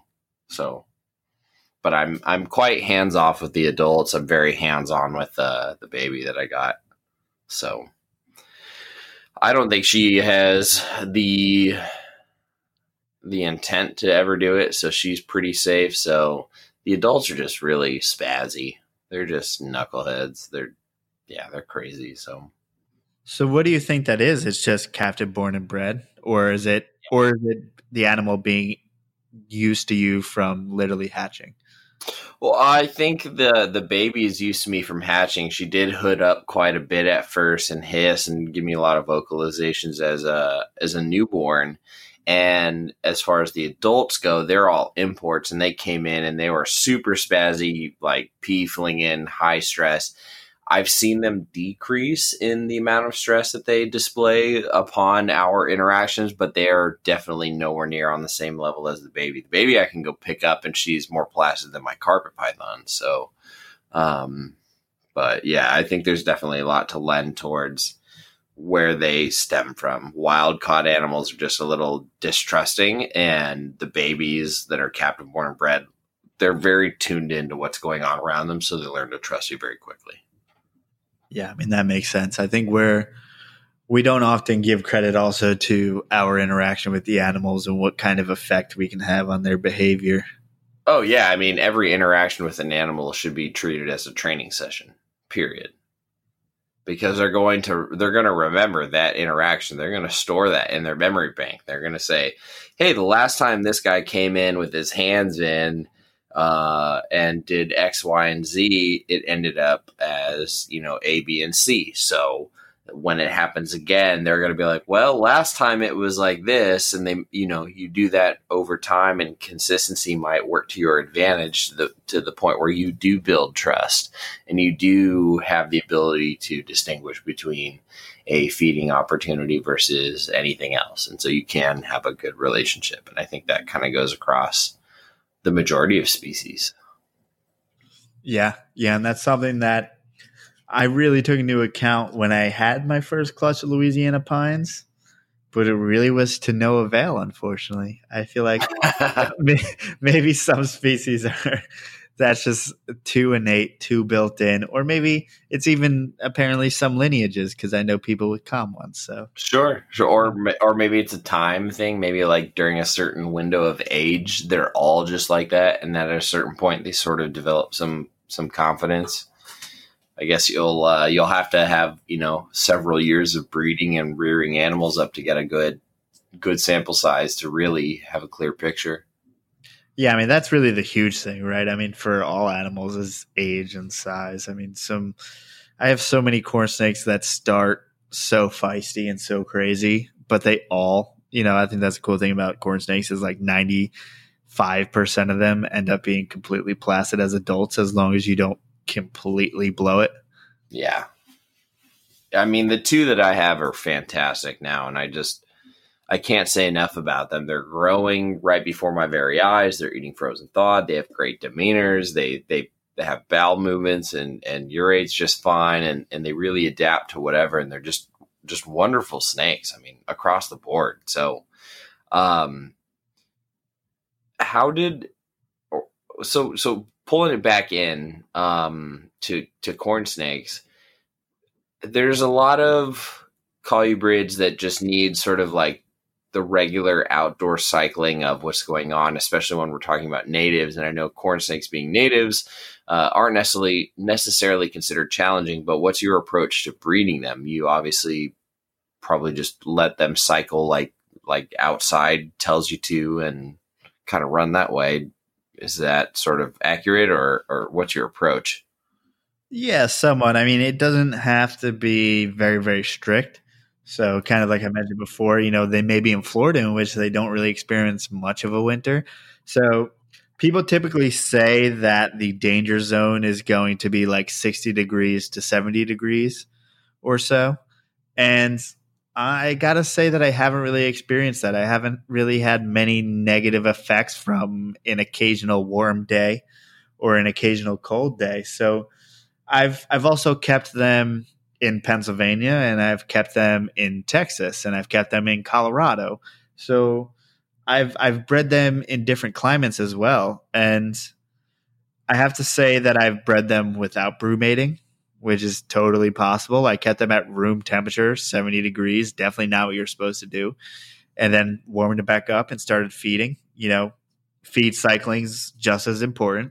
Mm-hmm, mm-hmm. And and that that worked just as well as anything else.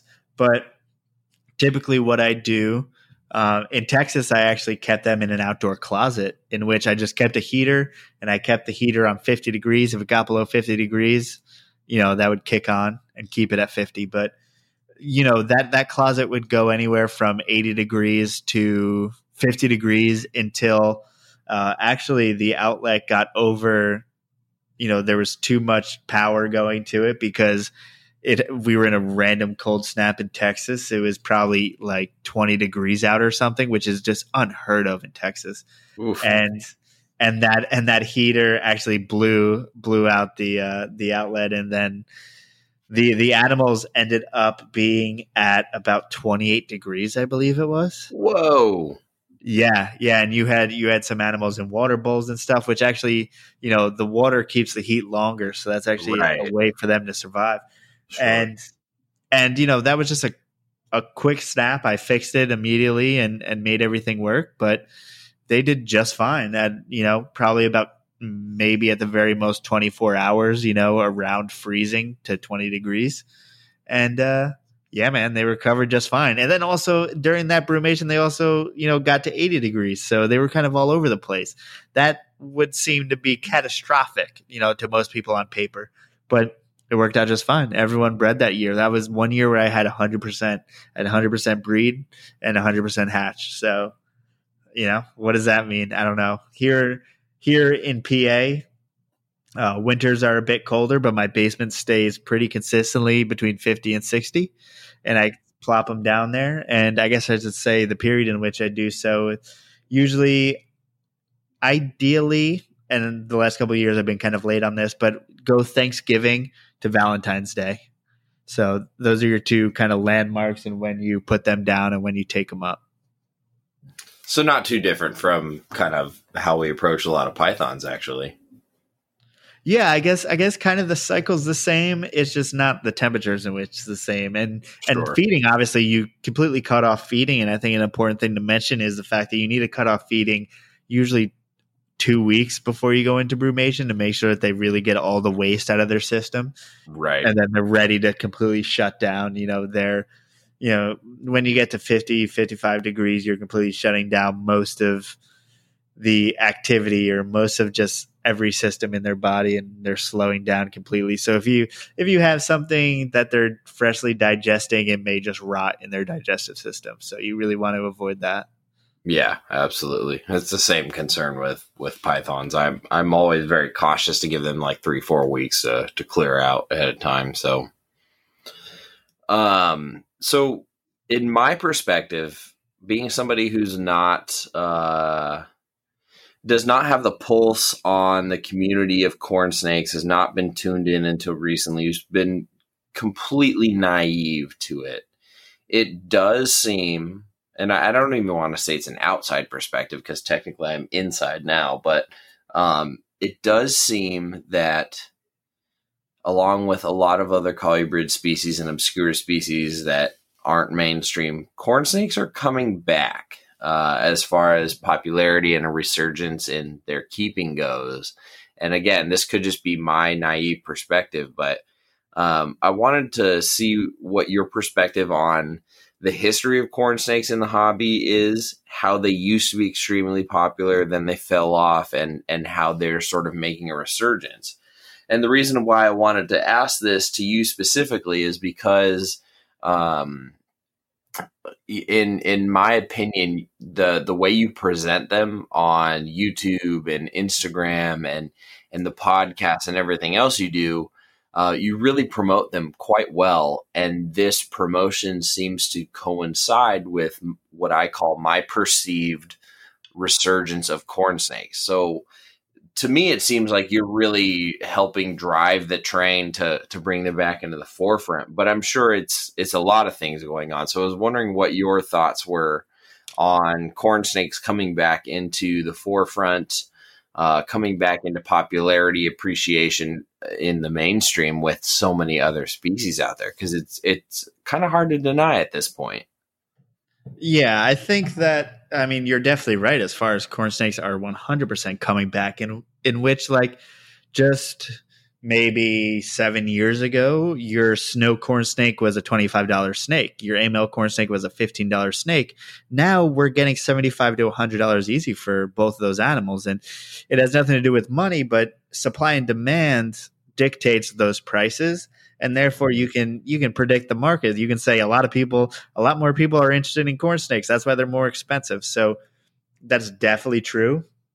And you got to kind of look back, you know, go back to the 80s um, even earlier than that, you have a guy named Dr. Bernard Bechtel, and he's the guy who uh, really started the corn snake morph craze. And by corn snake morph craze, I mean like every single morph craze. There were no morphs before that was going on. This is right. This is the beginning of the morph hobby. This is the beginning of genetics. This is a guy who was finally smart enough to realize how these things work. And he did so much. He created people don't realize that he pretty much created this breeding industry. Mm-hmm. I mean, before then, people are just randomly trading animals. All of a sudden, he got this animal in which he actually started a market for. I think Kathy Love, we had her on the podcast, who's another pioneer of the industry. I think she said she paid like $400 for the first Amel corn snake.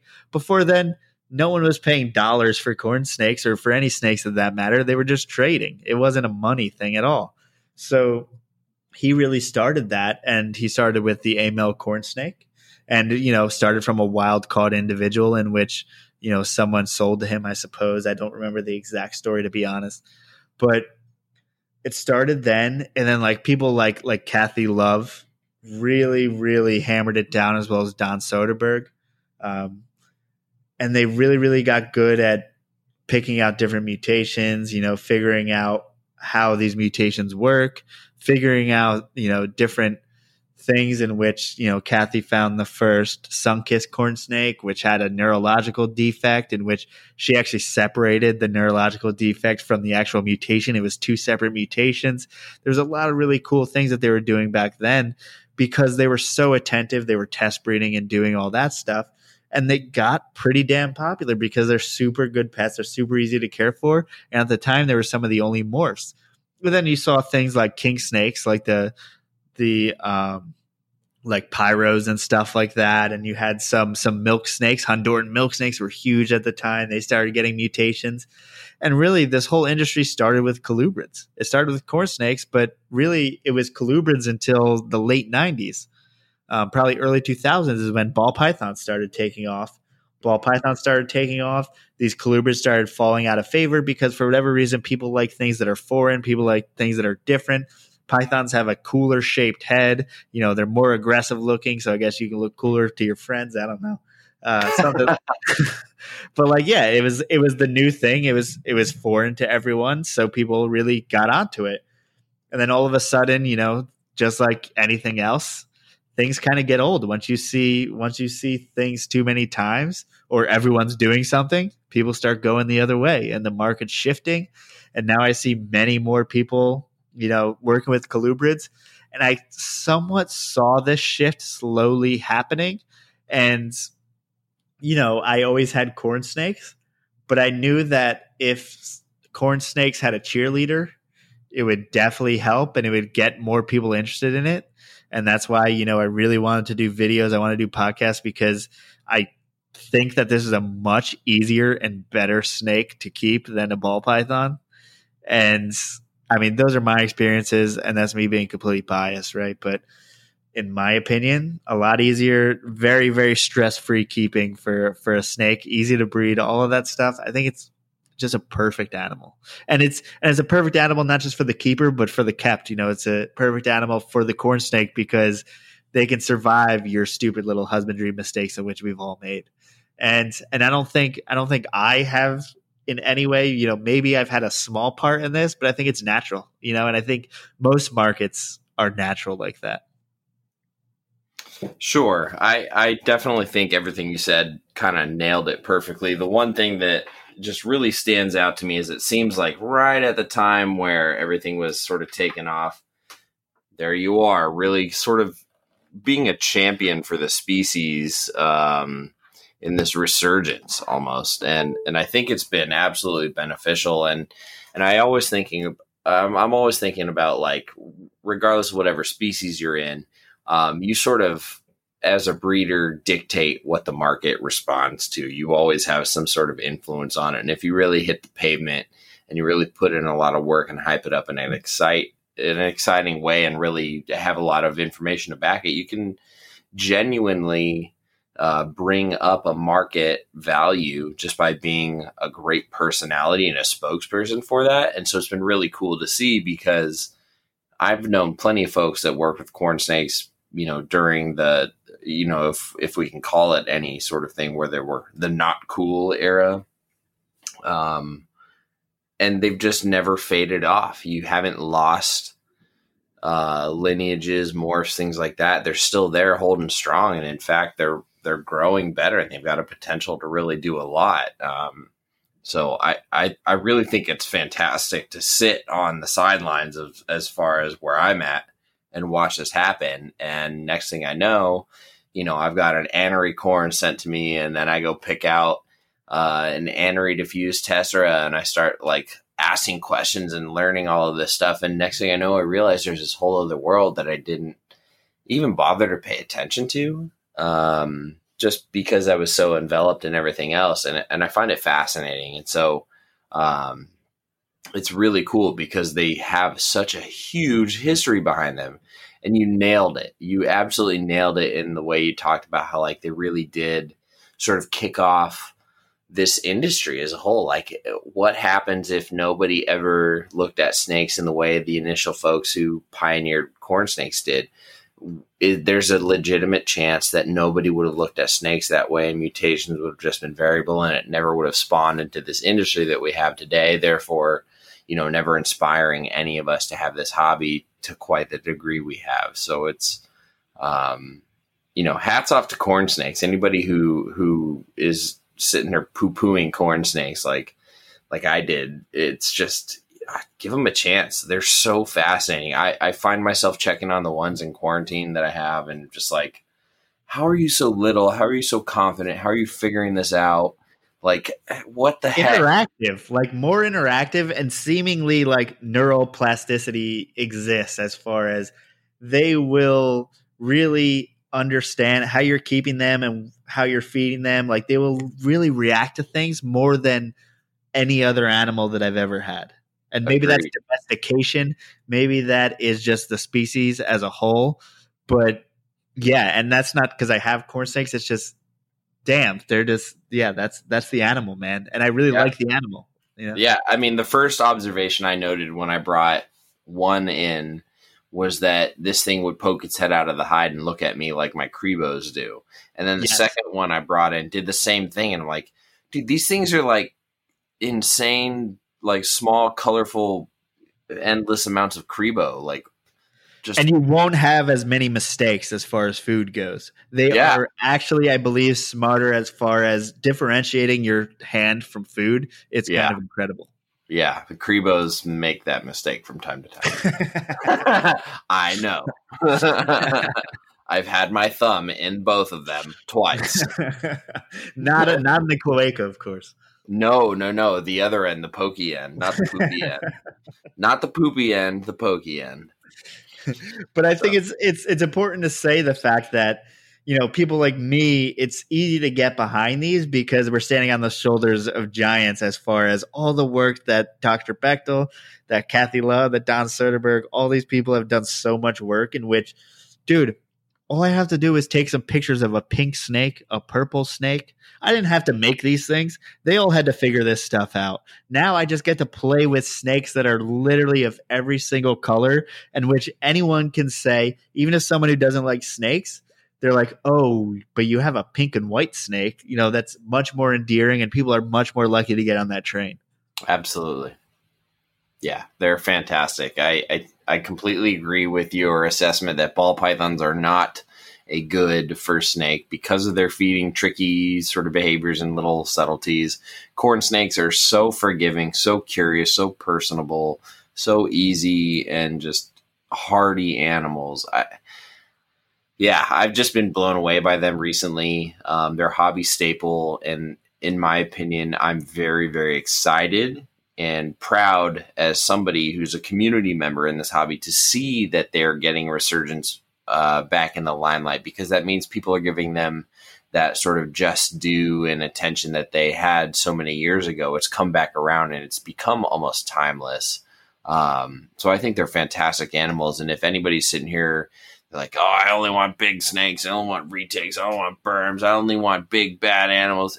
You know, whatever. You're just missing. You're just missing the point of it all. Like you really ought to give them a shot. And sometimes for people, it's time and place. And you know, for me, that's exactly what happened. Like it just, it just never happened until like 22 years into keeping reptiles. You know what I mean? So. And keeping snakes for me has never been a dick measuring contest. It seems to be like that for a lot of other people, uh, retic guys. But it's really like just get over that man and try to see the animal for what it is. For me i feel like you need to be you should be involved in this for the love of the animals not how cool the animals are perceived to be. Yeah. you know corn snakes when i got into them were definitely not cool definitely seen and still a lot of the breeders are predominantly female. I don't give a fuck. I mean there's nothing feminine about this snake and i don't even yeah. care if there is man. It's just Who a cool ass snake. Yeah. yeah Yeah, absolutely. There's something for everybody in corn snakes. And even if you are one of those people that only keeps big snakes and all this stuff, you can't sit here and tell me that having an animal that you don't have to have backup for in order to clean and change waters isn't a refreshing change. So, um, I'm just saying, like having something that's a fun pet that you don't need to worry about being choked out on or having like a team of people to help you maintain that's a that's a realistic animal. That's a good animal. And uh, yeah, I, I, spent some time recently over at Glenn Brooks's place and, and looked at everything he had. And oh, incredible! Oh, dude, it, he like explained like the heritability on things and the diffuse gene and Okeetees and how there's like the actual true Okeetee, but then there's also like a morph that's just sort of like a phenotypic line bred thing and the different amels and ultra that's amels. It's real sketchy. Like like oh.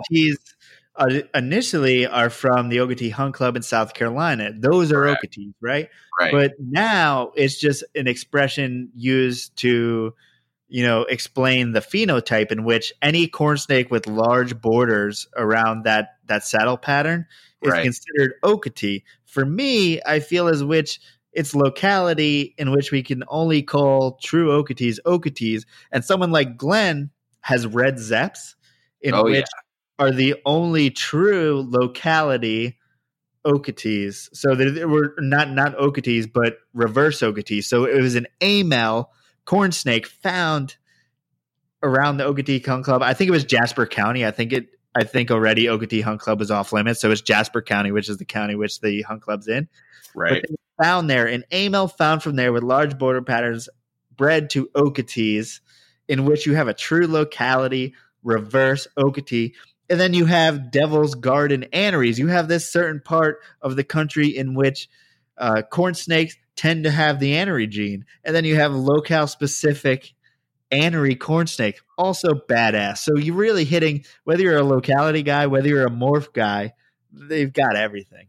Yeah, no, that was the the one thing that I noticed, and I remember Garrett Hartle talking about how he was on some podcast. He was talking about how he's going to go out and get you know, Okeetees, pure Okeetees, and really put it because he was so disappointed that, like, exactly like you said, there was some confusion with like a morph sort of phenotype as far as how it was referred to versus the actual locality and the history of it. It almost seemed like some folks just never knew the history and lost it, and he wanted to make sure it that sort of history of it all was preserved. And after hearing that, I was like, man, this is just like uh, this is just like IJs and carpets.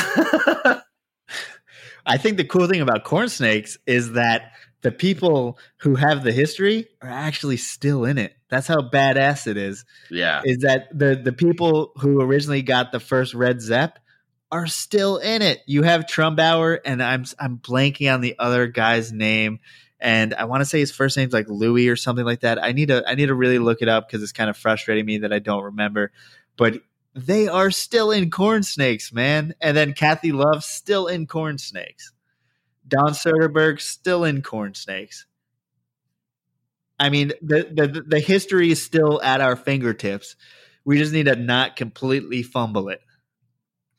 Yeah, and I think that's part of what Garrett was getting at is we have this rare opportunity. It's a native species that we aren't completely cut off from preserving. You know, we have the ability to make sure we do the responsible thing about it. And I just you know that plus all the morphs like you said it's just they're just they literally have something for everybody.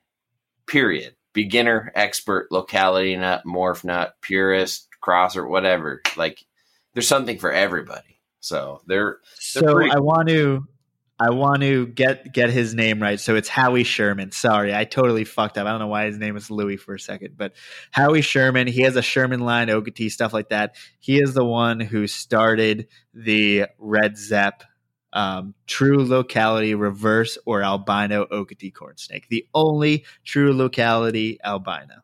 Well, hats off to him because and he's still doing it. Still Not only is the name fantastic and just yes. create creativity points 10 out of 10, but I've seen some of these animals in person myself and they take my breath away every time I see them. Like if somebody were to produce them and and I had the ability to get some, I don't think I would bat an eye.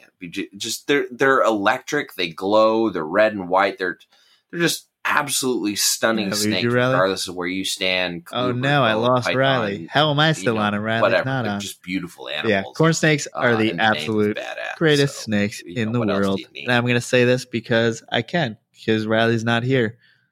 And you heard it first. Riley, you there What? now? I hear something. I lost you for a second. You lost me. I was just singing praises for the Red Zepp line. Ah, we lost it. But did you see? I think it was either Tony Dungera or it was or it was Howie Sherman or Craig Trumbauer. They posted all the alternative names for the Red Zepp, and there was all these types of band names slash slightly sexual names in which they would have called the line of snake, which I thought was just the funniest thing ever. That's great. I'm glad they kept it. I'm glad they kept it Red Zeppelin because that's a pretty sweet name. Oh yeah, one hundred percent. Yeah. So, no, I'm I'm I'm newly indoctrinated into corn snakes. And I'm a big fan, and and to be completely honest, I'm glad I I don't have more space available to get more. I've got my pair, and I'm happy, and I'm going to enjoy sort of that. Yeah, so I, I finally found I found the post, and yeah, it's pretty. uh Baboon in, in estrus corns was one of the names. Um, burst Oh, hymen God. corn, Oh no! popped Oh. cherry corns, beef Oh. red, bloody stool, Oh, grateful red. oh. okay, that's all right. oh, there's runny beaver, stained beaver. Oh, Yeah, there's there's some good ones.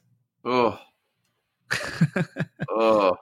Blowjob corn. I don't know how that Oh, one got past there. Wow, people were bored.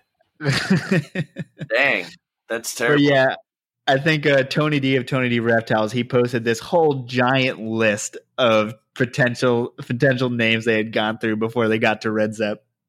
Well, whoever made the final call, you were correct. They were correct. Yes, Thank they made you. the right choice. Thank you for doing that.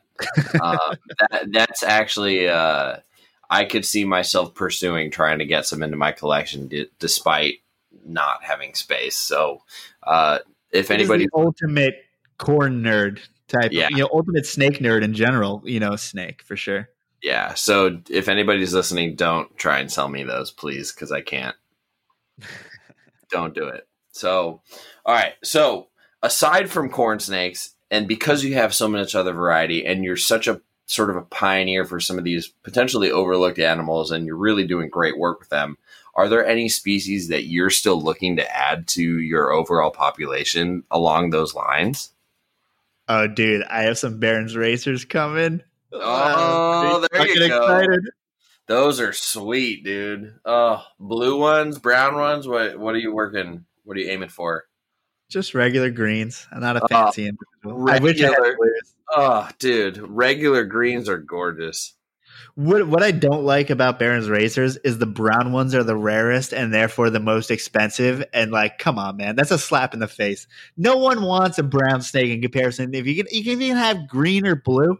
There's no way a normal, sane human being would ever want a brown Baron's racer. Yeah, I I remember hearing John Michaels talk about it on a podcast, and and he was hypothesizing that maybe it's because everybody went so hard after the greens and the blues that they the browns just fell to the wayside naturally, and now that because they're in such you know low supply, demand just happens to be up. But yeah, that's silly. That's completely backwards. yeah, I, I can't support that kind of snobbery.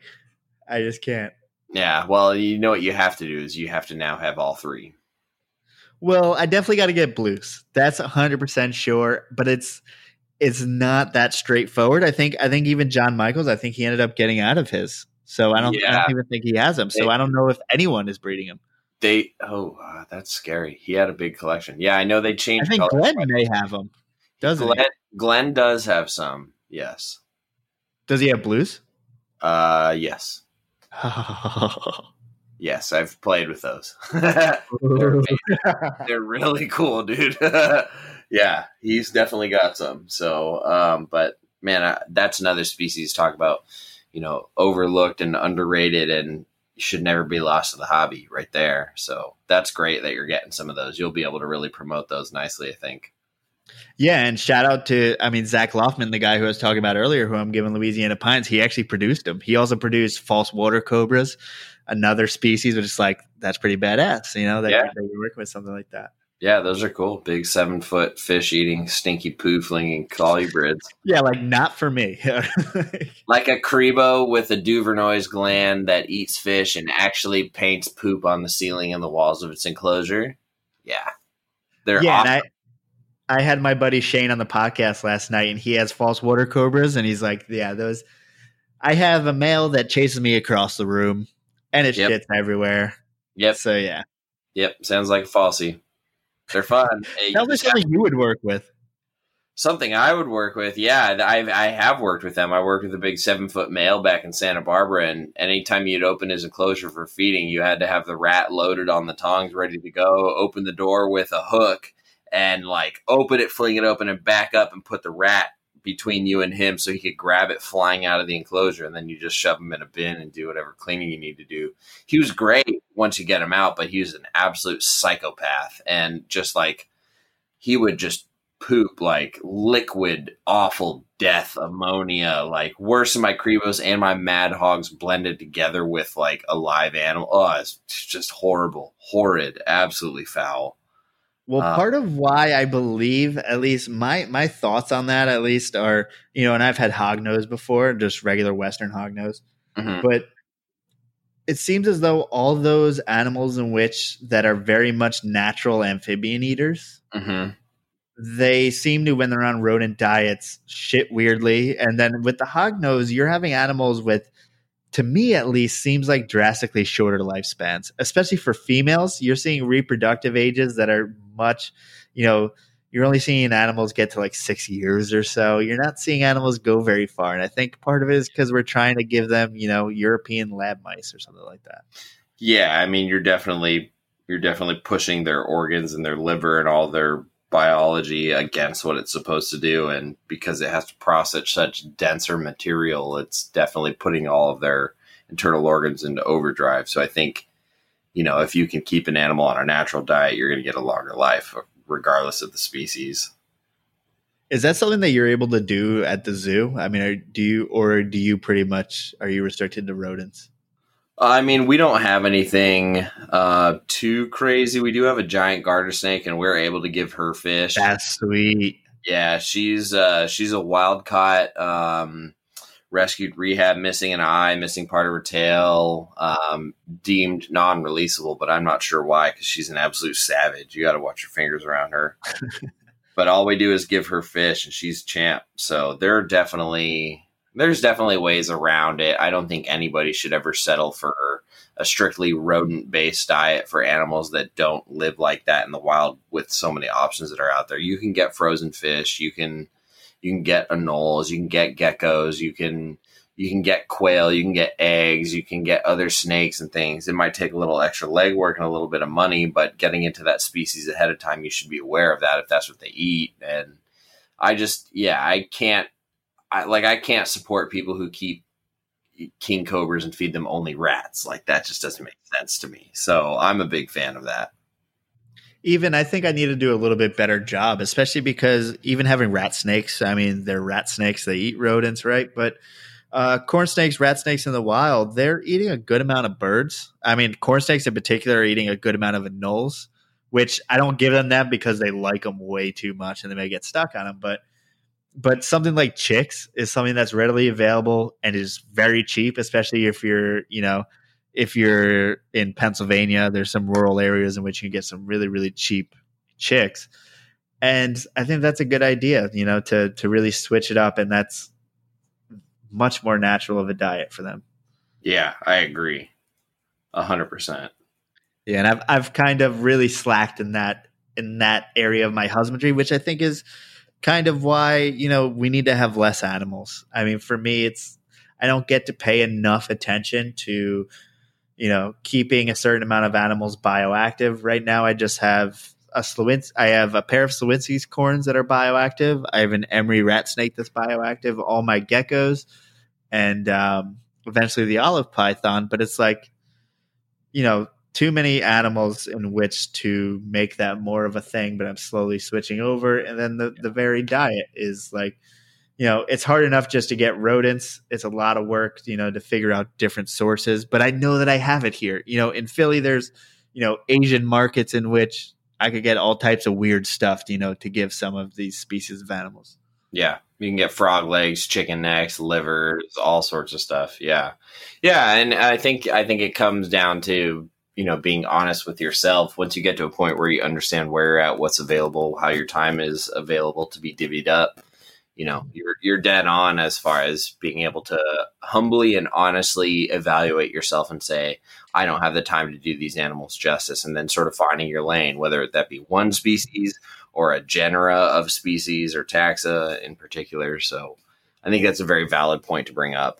Um, yeah, if you really want to give your animals the opportunity to thrive, not just survive, um, evaluating where you're at overall is healthy. Yeah, and I, I don't want to. I'm not really ashamed to say that you know I may have too many animals to do that stuff because I'm acknowledging it and I want to change it in the future so that I'm able to do those things. And those are things in which you know, maybe when I first started keeping, it wasn't general knowledge or it wasn't the thing that you first thought about, you know, to vary the diet and stuff like that. I feel like really we just started talking about that, at least in the hobby, you know, maybe in the last five years, 10 years at the very, yeah. very most. Yeah. So, uh, yeah, there's, there's no shame in saying this is what I'm doing now, but I plan to change it in the future. Yeah, the pendulum swings back and forth, and eventually it it keeps getting closer and closer to you know perfection without ever actually achieving perfection. It's but it's all progress. So that's the whole point. Yeah, absolutely, and I think progress never ends. At least, hopefully, it never ends. You know, for it shouldn't anyone who's keeping. Yeah, yeah, it shouldn't. We should always strive for progress. So yeah, and there's always more to do. There's always more to learn. Yeah, hundred percent. That's how you should operate every day. Um, as far as some of your your project goals with your animals, do you have any favorites you're looking forward to, and and what are uh, what are some of your hopes and dreams that you see in the future for the species that you keep hobby wise? Oh, that's a good one, but I, I really have to pee. Can you repeat that when I come back? Absolutely. I will probably do the same, and I'm going to make a note. Hell yeah. Andy, edit out. Pee break at two Thanks, hours. buddy. Love you. That was excellent. Ah, uh, so good. All right, let me put that in there. Oh, no, no, no. Hey, hey, hey. I just got to make a note. Uh.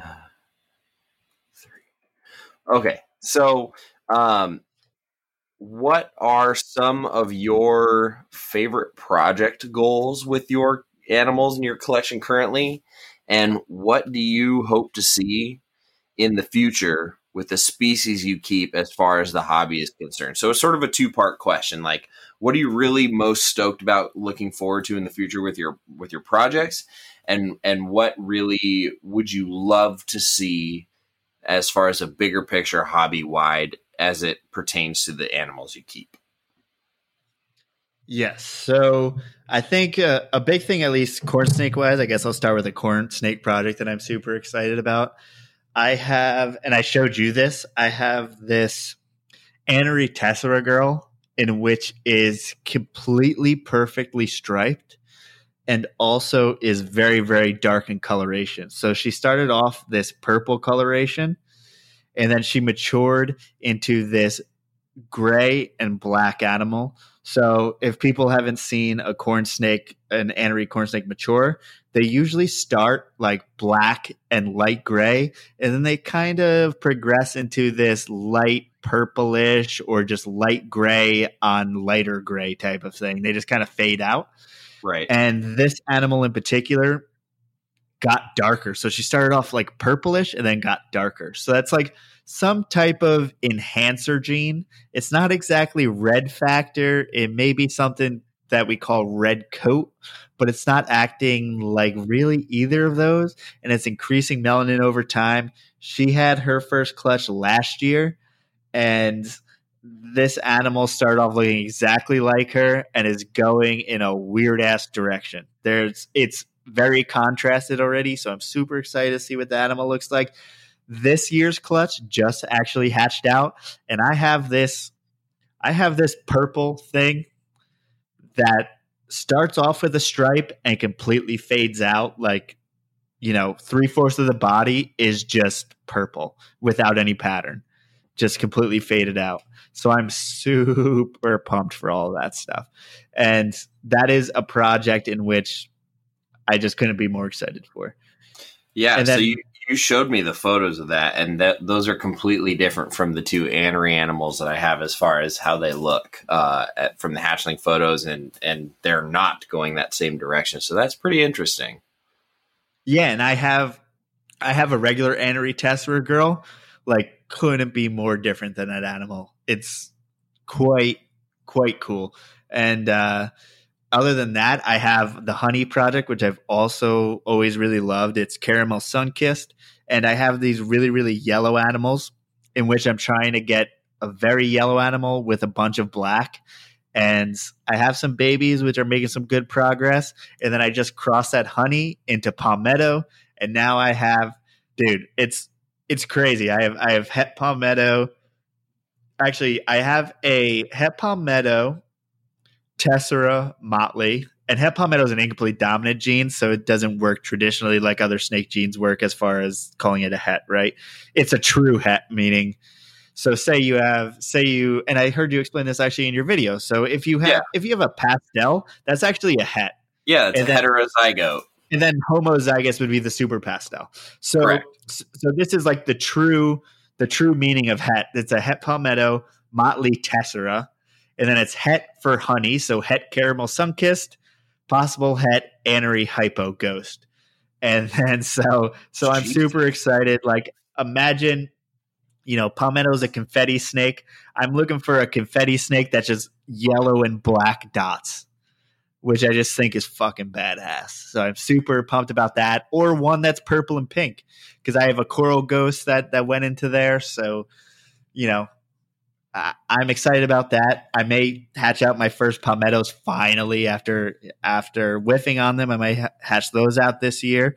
So those are some projects I'm excited about. But like species or animal, Louisiana pine snakes, I can't get over. As far as like, yeah, man, that's that's just the pinnacle for me. And it, I thought maybe the allure would go away this year because it's my second time breeding them and it's the same, man. And and I have the female that I'm growing up is and I don't mean to like over exaggerate. The the mom in which it came from was probably the best Louisiana pine snake I've ever seen and the baby is better than her. And I am dude, these things are yellow and red. Like like you know like a burgundy, like a burnt burgundy red. Right. Yeah, no, they they look freaking amazing. Uh, it's so much contrast at such a, an early age. They're beautiful. Yeah, so I yeah, I, I don't think I'll ever get over that project. Um, Eastern Black King Snakes are kind of uh you know, they're on my shit list half the time because they don't always love to eat. And uh, and and the female launched out of the tub and bit my foot the other day, so she's she's on the shit list too. Freaking king snakes, man.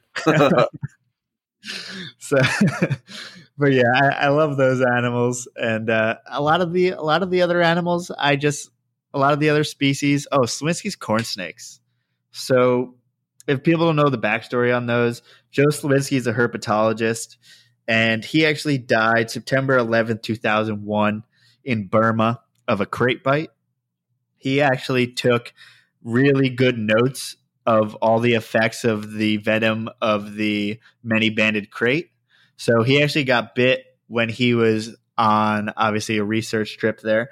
And he had an assistant who was a local there who had a bunch of bags that were marked um, this is a wolf snake or lycodon or dinodon, um, depending on I think the taxonomy at the time was dinodon. Um, which is a non-venomous snake, which is an exact mimic of the corals of the uh, many-banded krait and then he had many men in crate bags, and he handed him one of the Dinodon bags, and it just happened to be a misidentified krait. And Joe Slowinski reached in like it was a normal non venomous uh, wolf snake or Dinodon, and he got bit.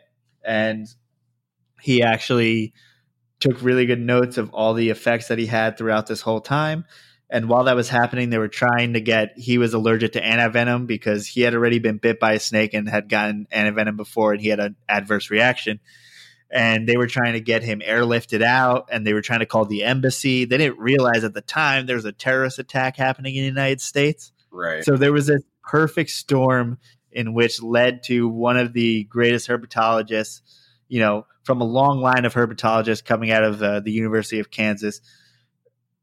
You know, he he died in Burma that day. So when when uh, they found a new rat snake species in the state of Louisiana, the state in which Joe was not native, he was actually a native New Yorker. Hmm. Um, but his favorite state to be in was Louisiana. He had gone to uh, to school there after Kansas and had worked there for quite a while before going, I believe, to the Bay Area um, they found a rat snake there and they named it after him. And it was it's the the most or the, the newest described species in North America as far as rat snakes go, as far as colubrids, probably as far as all snakes go. And wow. uh, it was originally thought to be an intergrade of a cord snake and an Emory rat snake. And then they found out after genetic testing that uh, that it's a full species. So that snake, to me, the backstory of that snake is tremendous and I respect it. And it's, you know, named after someone who gave their life for herpetology, basically. And, and, uh, yeah, man, I have a pair of Slowinski's rat snakes and they will, I may have a female up to breeding size next year. And that is an animal in which no one knows exists, no one cares about, and I want people to care about. And I can't wait to reproduce them. Well, when you do, sign me up for a pair. As that, long as because that's freaking cool, man.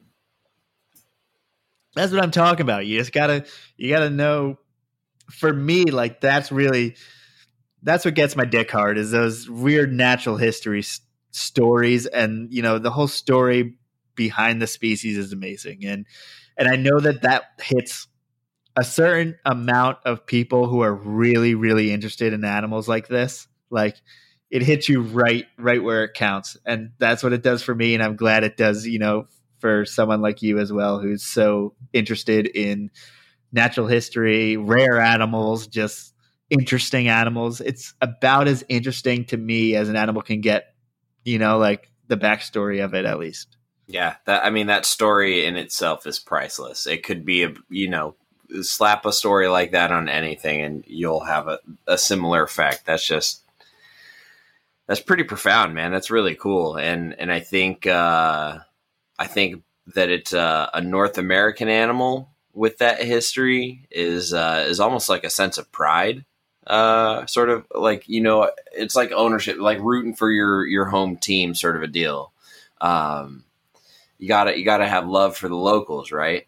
So I think that's about as as important up there as something like an eastern indigo and eastern diamondback rattlesnake, some of the more you know like Texas horned lizards, like all these quintessential American American alligators. You know what I mean? Like that's up there. A Slowinski's corn snake should be up there. So I think that's pretty freaking cool. Yes, and the where they are located is also interesting. So they're actually located almost not similar to Louisiana pine snake in particular, but Louisiana pine snakes in East Texas and as well as West Louisiana and then South. The the Slowinski's corn snake is right on the border of East Texas and West Louisiana. It is that similar environment. In particular, you may see people call them the Kisatchie corns. There's Kisatchie National Forest right. in that area, and uh, yeah, man, like it inhabits the area in which all the snakes I love come from, but there's also a random disjunct population in Arkansas, dude. If I, it's one thing, and, and I'm gonna get uh, Chris of Dark Horse, Dark Horse Herpetoculture. He has a he has a Texas individual because right now I have the Louisiana individuals. He okay. has a Texas individ, individual. I want that, and then, dude, if anyone has Arkansas animals, dude, I am so all over that. It is a small pocket, a small, small pocket of animals there. I don't know anyone who has them. I don't even know anyone who's seen them. Sounds like we need to make sure we have the right uh, fishing licenses and make a vacation out of it. and uh, and yeah, and uh, I know I know some guys over there that know the area very well and I they haven't looked for that snake in particular because even though they're lifelong herpetologists in one sense or another, zoo guys in particular, uh, and and they go herping there all the time. Mm-hmm. They they don't even know the significance of that animal. That's how like under the radar and just kind of forgotten about this animal is. Wow. Uh, we well, need them. We yeah, we need that. we, need, we need those animals, and we need to change that because we can. We know we can. we can do it. We can do it. It only takes a few, just the two of us. Yeah, dude. Like, right. there's still things right under our nose. There's yeah. still things here in the United States right under our nose. Yeah, and then you got things like the western green rat snake, which is just a foreign-looking animal. You know, yeah, those things are a trip. Man. Yeah, those are cool, man. Hella hard to keep in comparison to say, you know, the, to the other rat snakes including. Absolutely, absolutely, yeah. Way, way more challenging and subtle differences for sure. And these are things that aren't they aren't figured out. So long term success with them. You know, Casey Lazick has had great success recently with breeding them, and I mean, just like Casey Lazick has great success breeding anything, right? But right. but the long term success just isn't there for anyone and you're seeing animals that are getting sick every you know chronically. So that's just an animal that is straight up the husbandry is not figured out. So we look at all these rare python people, which we're all friends with. Mm-hmm. They're all trying to find out, you know, Boelen's pythons, scrubs, scrub pythons, but there's also these colubrids right native in the United States that still aren't figured out, man. And I think that gets me fucking excited. Yeah, no, it's really cool. I couldn't agree more. And I think your level of excitement behind it is what's going to be instrumental in, in keeping that attention on the that species because without somebody championing them and like going for it and speaking about them, nobody's ever going to put effort into them. So I think we should absolutely change that. And I think uh, I think every species has its day, and it, it all depends on time and place and individual. But yeah, I think that should happen. We should we should do some some coordinated herping efforts for you know establishing that species. Oh, it's on, man! It's on like Donkey Kong. I love it, dude. I'm super super stoked. I'm absolutely making a note for this. This is like some like juicy juicy stuff. uh, you don't even have to go to New Guinea or anything to do it, too. No, but we should do that too. We should do that too. Yes. yeah, we should do that multiple times. Um, I need to travel, dude. I'm like getting so like cabin fever here. I haven't even been to West Texas yet. I mean, that is something that I lived in Texas, but you know how much how far Dallas is from West Texas? It's like you might as well be in a different super country. far. Yeah, yeah. No, I've driven through the whole state. It's quite a trek.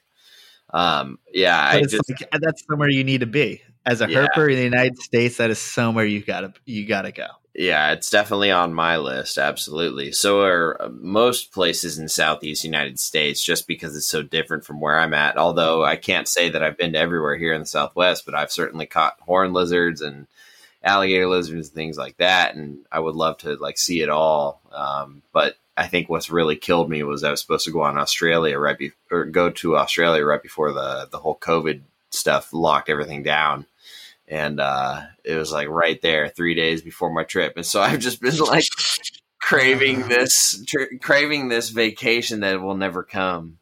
Fuck man that sucks. Oh and then the nails in the coffin that were like the total worst part about it was um uh what's the uh what's the airline? Let me pull it up right here in case somebody works for them is listening. Uh Qantas, Q A N T S, Qantas Airlines, those just wonderfully considerate folks there, um, decided that when COVID mandated two week quarantines and no traveling internationally, and I tried to call and cancel my flight and get my refund, they charged me a $500 fee for cancellation, despite their website saying that they were giving full refunds during COVID time. But no matter what I said or who I talked to, they didn't do that. So I lost five hundred dollars on on that, and then uh, the Airbnb refund for some reason PayPal took half of my Airbnb refund for everything that was over there. So I ended up losing six hundred and fifty dollars of the money that I paid on flight and reservations over there just because these people were trying to like get as much money out of their losses as possible because they knew COVID was going to absolutely screw them. So Qantas, you suck. I mean, you work at a zoo. I mean, you're wealthy, right? Yeah, Not a big deal. yeah, no big deal. Six hundred fifty dollars, dude. Are you kidding me? That's like over half. That's over half a paycheck for me. That's significant, and they're just like, no, we're gonna pocket that and flip you the bird. Strange times. Yeah. Strange so- times. anybody who's listening, you know, pass this on to Qantas Airlines and tell them they can sit and twirl. Um, so we're we're crossing the two hour line mark, and what I wanted to do was get to these closing questions, and then and then what we're definitely going to need to do is follow back up with you.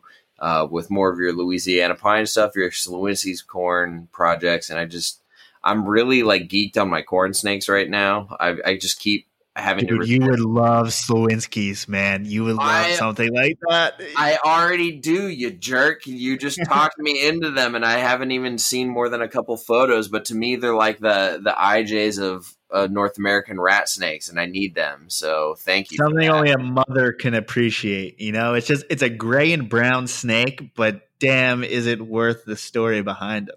Yeah, but they look super cool, dude. And for me, it's so far left field. Like I just, you know, I don't have a lot of colubrids. My my day to day colubrid experience are my Madagascar giant hognose, and they hate seeing me, so I leave them alone, don't look at them. And then my Crebos, and they look nothing like anything else. Crebos look more like cobras than anything else. So as far as any rat snake is concerned, they're like aliens to me. Oh, I, I was just I was just getting started, man. We're just getting excited here. Well, we'll definitely have to do some more corn snake talk, and and I'd love to to see if we can just get like a big corn snake roundtable one of these days or something. Because like I'm just absolutely geeked on them right now. They're super cool. Oh yeah, yeah. It's under. It's weird how such a mainstream species can be underrated at the same time. Yeah, yeah, they're quite an anomaly in that way. I agree hundred percent. But you have to appreciate the animal for what it is in comparison to what people perceive it to be. Yeah, they're great. They're absolutely great animals across the board, like five stars, whatever category you rate them. I mean, you can't deny it. They're like I'm writing a Yelp review right now. Yeah, they're like uh they're like the carpet pythons of colubrids. dude they they occupy a very very similar niche if not the exact same niche of a, as a carpet python Yeah, just different continent. Yeah. Yeah. Well, sh- there it is. so keep them people So- come yeah. on so the the moral of the story is if if you like any of these animals, for your python fix you need Morelia, for your colubrid fix you need corn snakes, and for your boa fix you need rainbow boas. And if you have those three, you're gonna have a good life. I think that's how that will go. I think, that, I think that's eternal happiness forever. Yeah, yeah. It's if you like peel the back of like all your Bibles and Buddhist pages and things like that, it's like inscribed in there. It's sewn in. It's it's in there you just gotta look yeah, and if you can't see it, you're not looking at the right spot. All right, so these guest closing questions. We're gonna rapid fire this. Who do you look up to most in the reptile world? Hmm. Probably Eric Burke, as far as what I, and sorry for making it a long answer, but because of, I saw that when I saw them on NPR, I saw, I saw Eric and Owen as people that were really, really excited about a snake in which a very small amount of people were interested in. But they were so excited that they built this community around it and made them cooler than they were previously. And I feel like that's what I want to do with a lot of rat snakes. So I take a lot of inspiration not only from podcasts but into how I approach my animals from from Eric and Owen. Well said. I like that answer a lot. What is your holy grail reptile to keep? Uh, tuataras don't count, do they? Sure, they can. I mean, it, you know, just take away all your blinders. Like, if you could do it, what would it be? Yeah, tuatars. I mean, they're not technically reptiles, but they're something. Yeah, they're like a dinosaur reptile relic. It's a dinosaur. Yeah. What? How could you go wrong? Yeah, I uh, I don't see. Uh, the only thing that I think, no matter when you get started, you have working against you is longevity because they'll live like twice as long as you, like a tortoise, and they're not even like sexually mature until they're like twenty something years old. So, and you rarely see them, and they need to be super cool, and they're just like they're like the tortoises of dinosaur lizard things. So Dude, I saw at because I went to the Fort Worth Zoo and they have two tuatars there. It's just like uh, uh, the the fact that people are at that zoo every single day and don't understand the significance of that animal. It just come on, man. Seeing that was just incredible. Yeah, th- that's because people are sheep. Damn it. people, don't, people don't like the things we like. Damn it. Yeah, because they're stupid. Stupid. Yeah. I agree. No, Tuatara, great answer. I love those lizards, dinosaurs, whatever you call them. Thanks. Yeah. Um, if you could devote an entire bedroom to one species to build a massive vivarium, what would you keep in design? Oh man, that's hard because unfortunately it wouldn't be the species in which like I really enjoy because if I'm going to make one room into a giant enclosure, it needs to be something in which is going to inhabit most of that enclosure. So I would I would really love honestly to do some type of uh, iguana enclosure, probably some rock iguanas, uh, probably Cyclura lewisi or something like that. I would love to have a full room and just see how they work kind of communally. Oh, dude, that would be so sweet. That yeah, and, and you know that those animals are very smart. They're very interactive, whether it be you or the other animals. I mean, it would be it would be fun.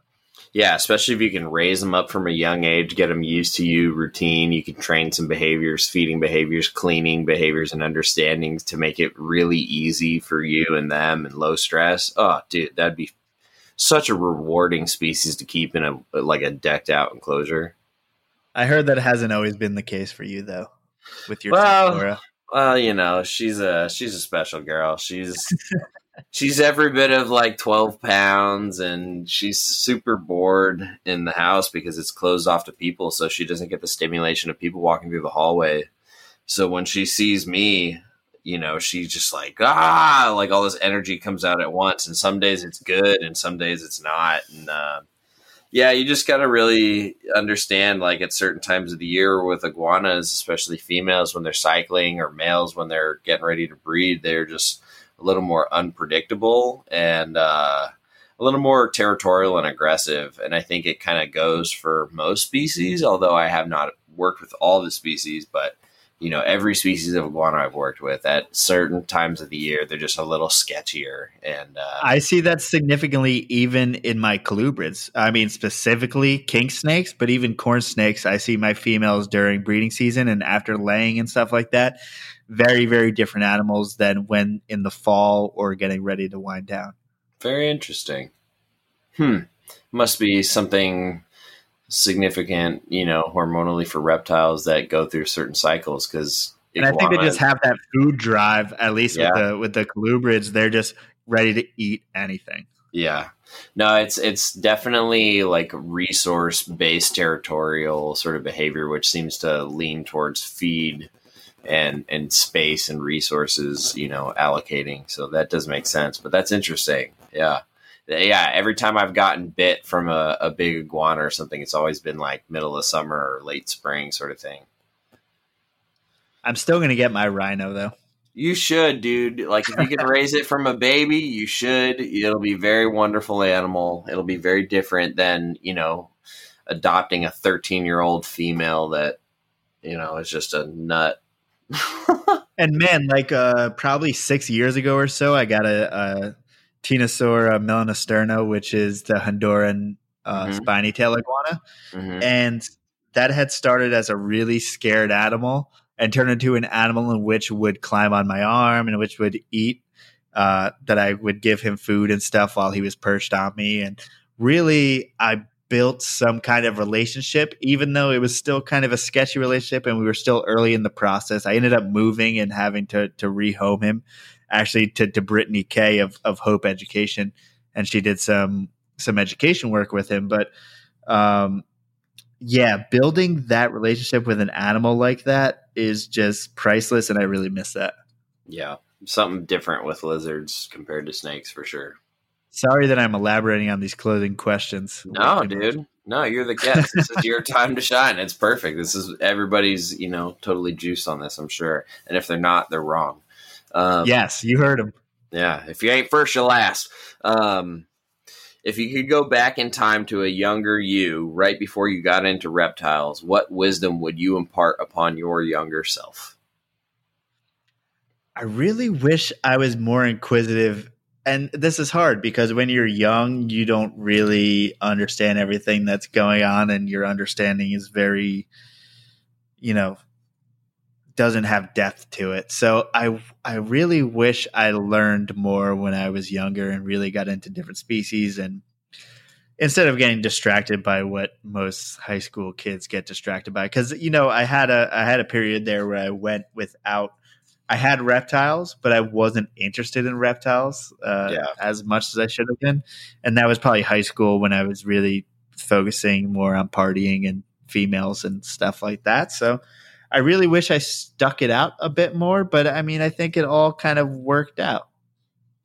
I had the same thing. I definitely had it had the reptile bug best when I was younger, and then had a sort of a wax and wane period around that same time, and then came back to it big time. So, and I think I think I'm lucky in which I came back to it when I was 21, and in which like I see so many guys that are just getting back into it, like once they're married for a while or you know they're in their mid to late 30s 40s stuff like that. So i guess you know we're still we're still very early in the game.